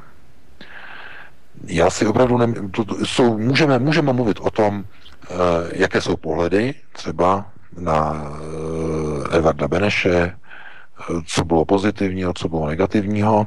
Nicméně, když byl ustanoven košický vládní program, tak ten už probíhal bez jakékoliv jeho participace. On byl izolovaný v Londýně a když v košickém vládním programu se dostávalo Československo pod vliv eh, Josefa Stalina, to znamená ruského vlivu, poválečného, už tehdy připravovaného, tak Beneš už proti tomu vůbec ani neprotestoval. Eh, zkrátka, on uznal zradu Západu, a on si nedovolil, v tom byl charakterní, on si nedovolil v roce čtyřicet pět e, přiklánět republiku zpátky k západnímu vlivu, protože už na to neměl odvahu. Protože Západ zradil v roce třicet osm. Takže e, teď otázka, co z toho bylo charakterní, co z toho bylo správné, co z toho bylo záporné. E, určitě žádný prezident, ať má k tomu jakékoliv důvody, tak jestliže nechá jeho vláda, jeho vlastní vláda mimochodem, vybudovat pohraniční opevnění, i když ono to začalo už v podstatě v době, kdy se rozhodovalo o tom, jestli bude uzavřená smlouva, nebo jestli bude participovat Francie, Itálie, jestli bude případně uzavřená smlouva s Ruskem ohledně obrany, k tomu nakonec ani nedošlo, ale když bylo budováno a vybudováno pohraniční opevnění, tak ty stovky milionů prvorepublik, repu, prvorepublikových korun, které byly do toho napumpovány na výstavbu obranných linií, přišli vniveč, protože vedení státu se rozhodlo, že nemá smysl budovat, teda smysl bojovat, i když jsou vybudované ochranné systémy pohraniční a že zkrátka území se postoupí Německu. Včetně toho území, včetně těch bunkrů, které na tom území mimochodem byly vybudovány. Mm-hmm.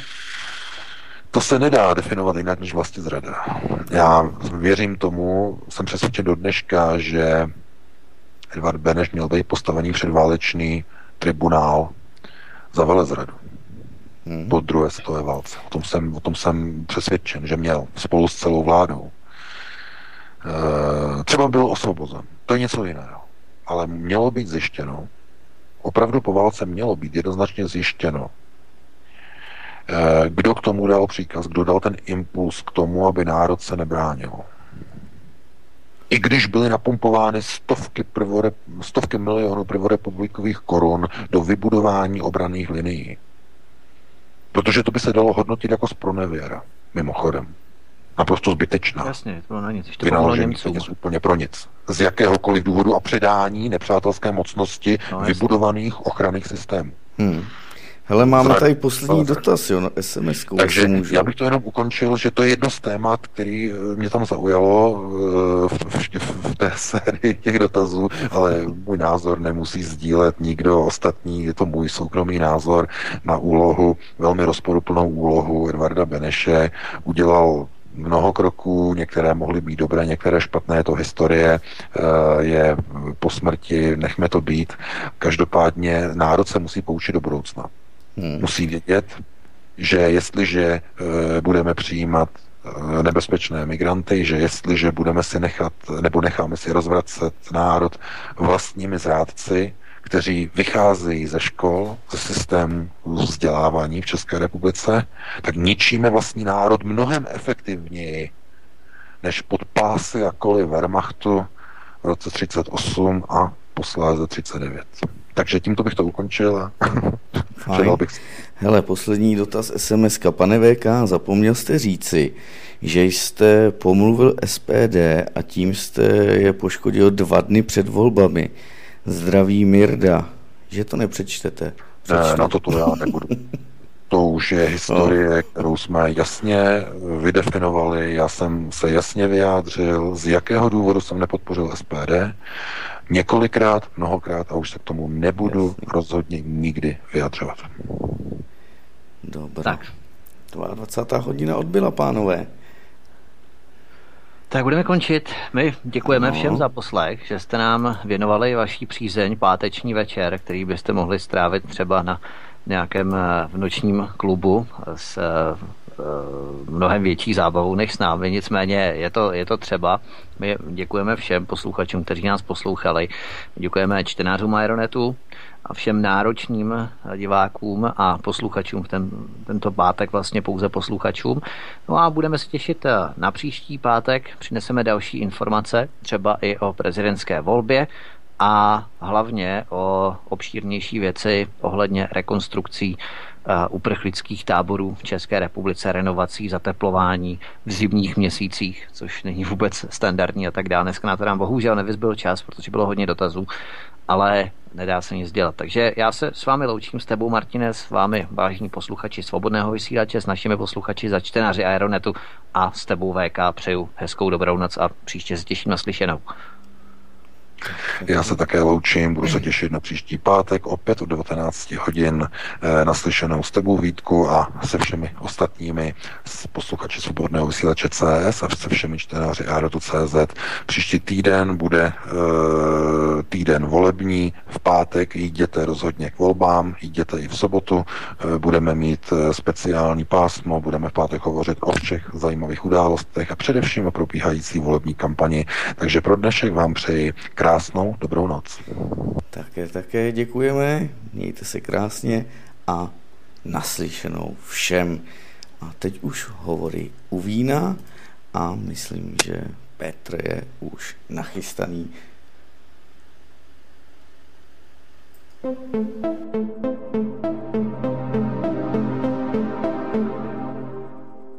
Vážení přátelé, milí posluchači, tato relace vznikla díky vaší pomoci, díky vašim dobrovolným příspěvkům.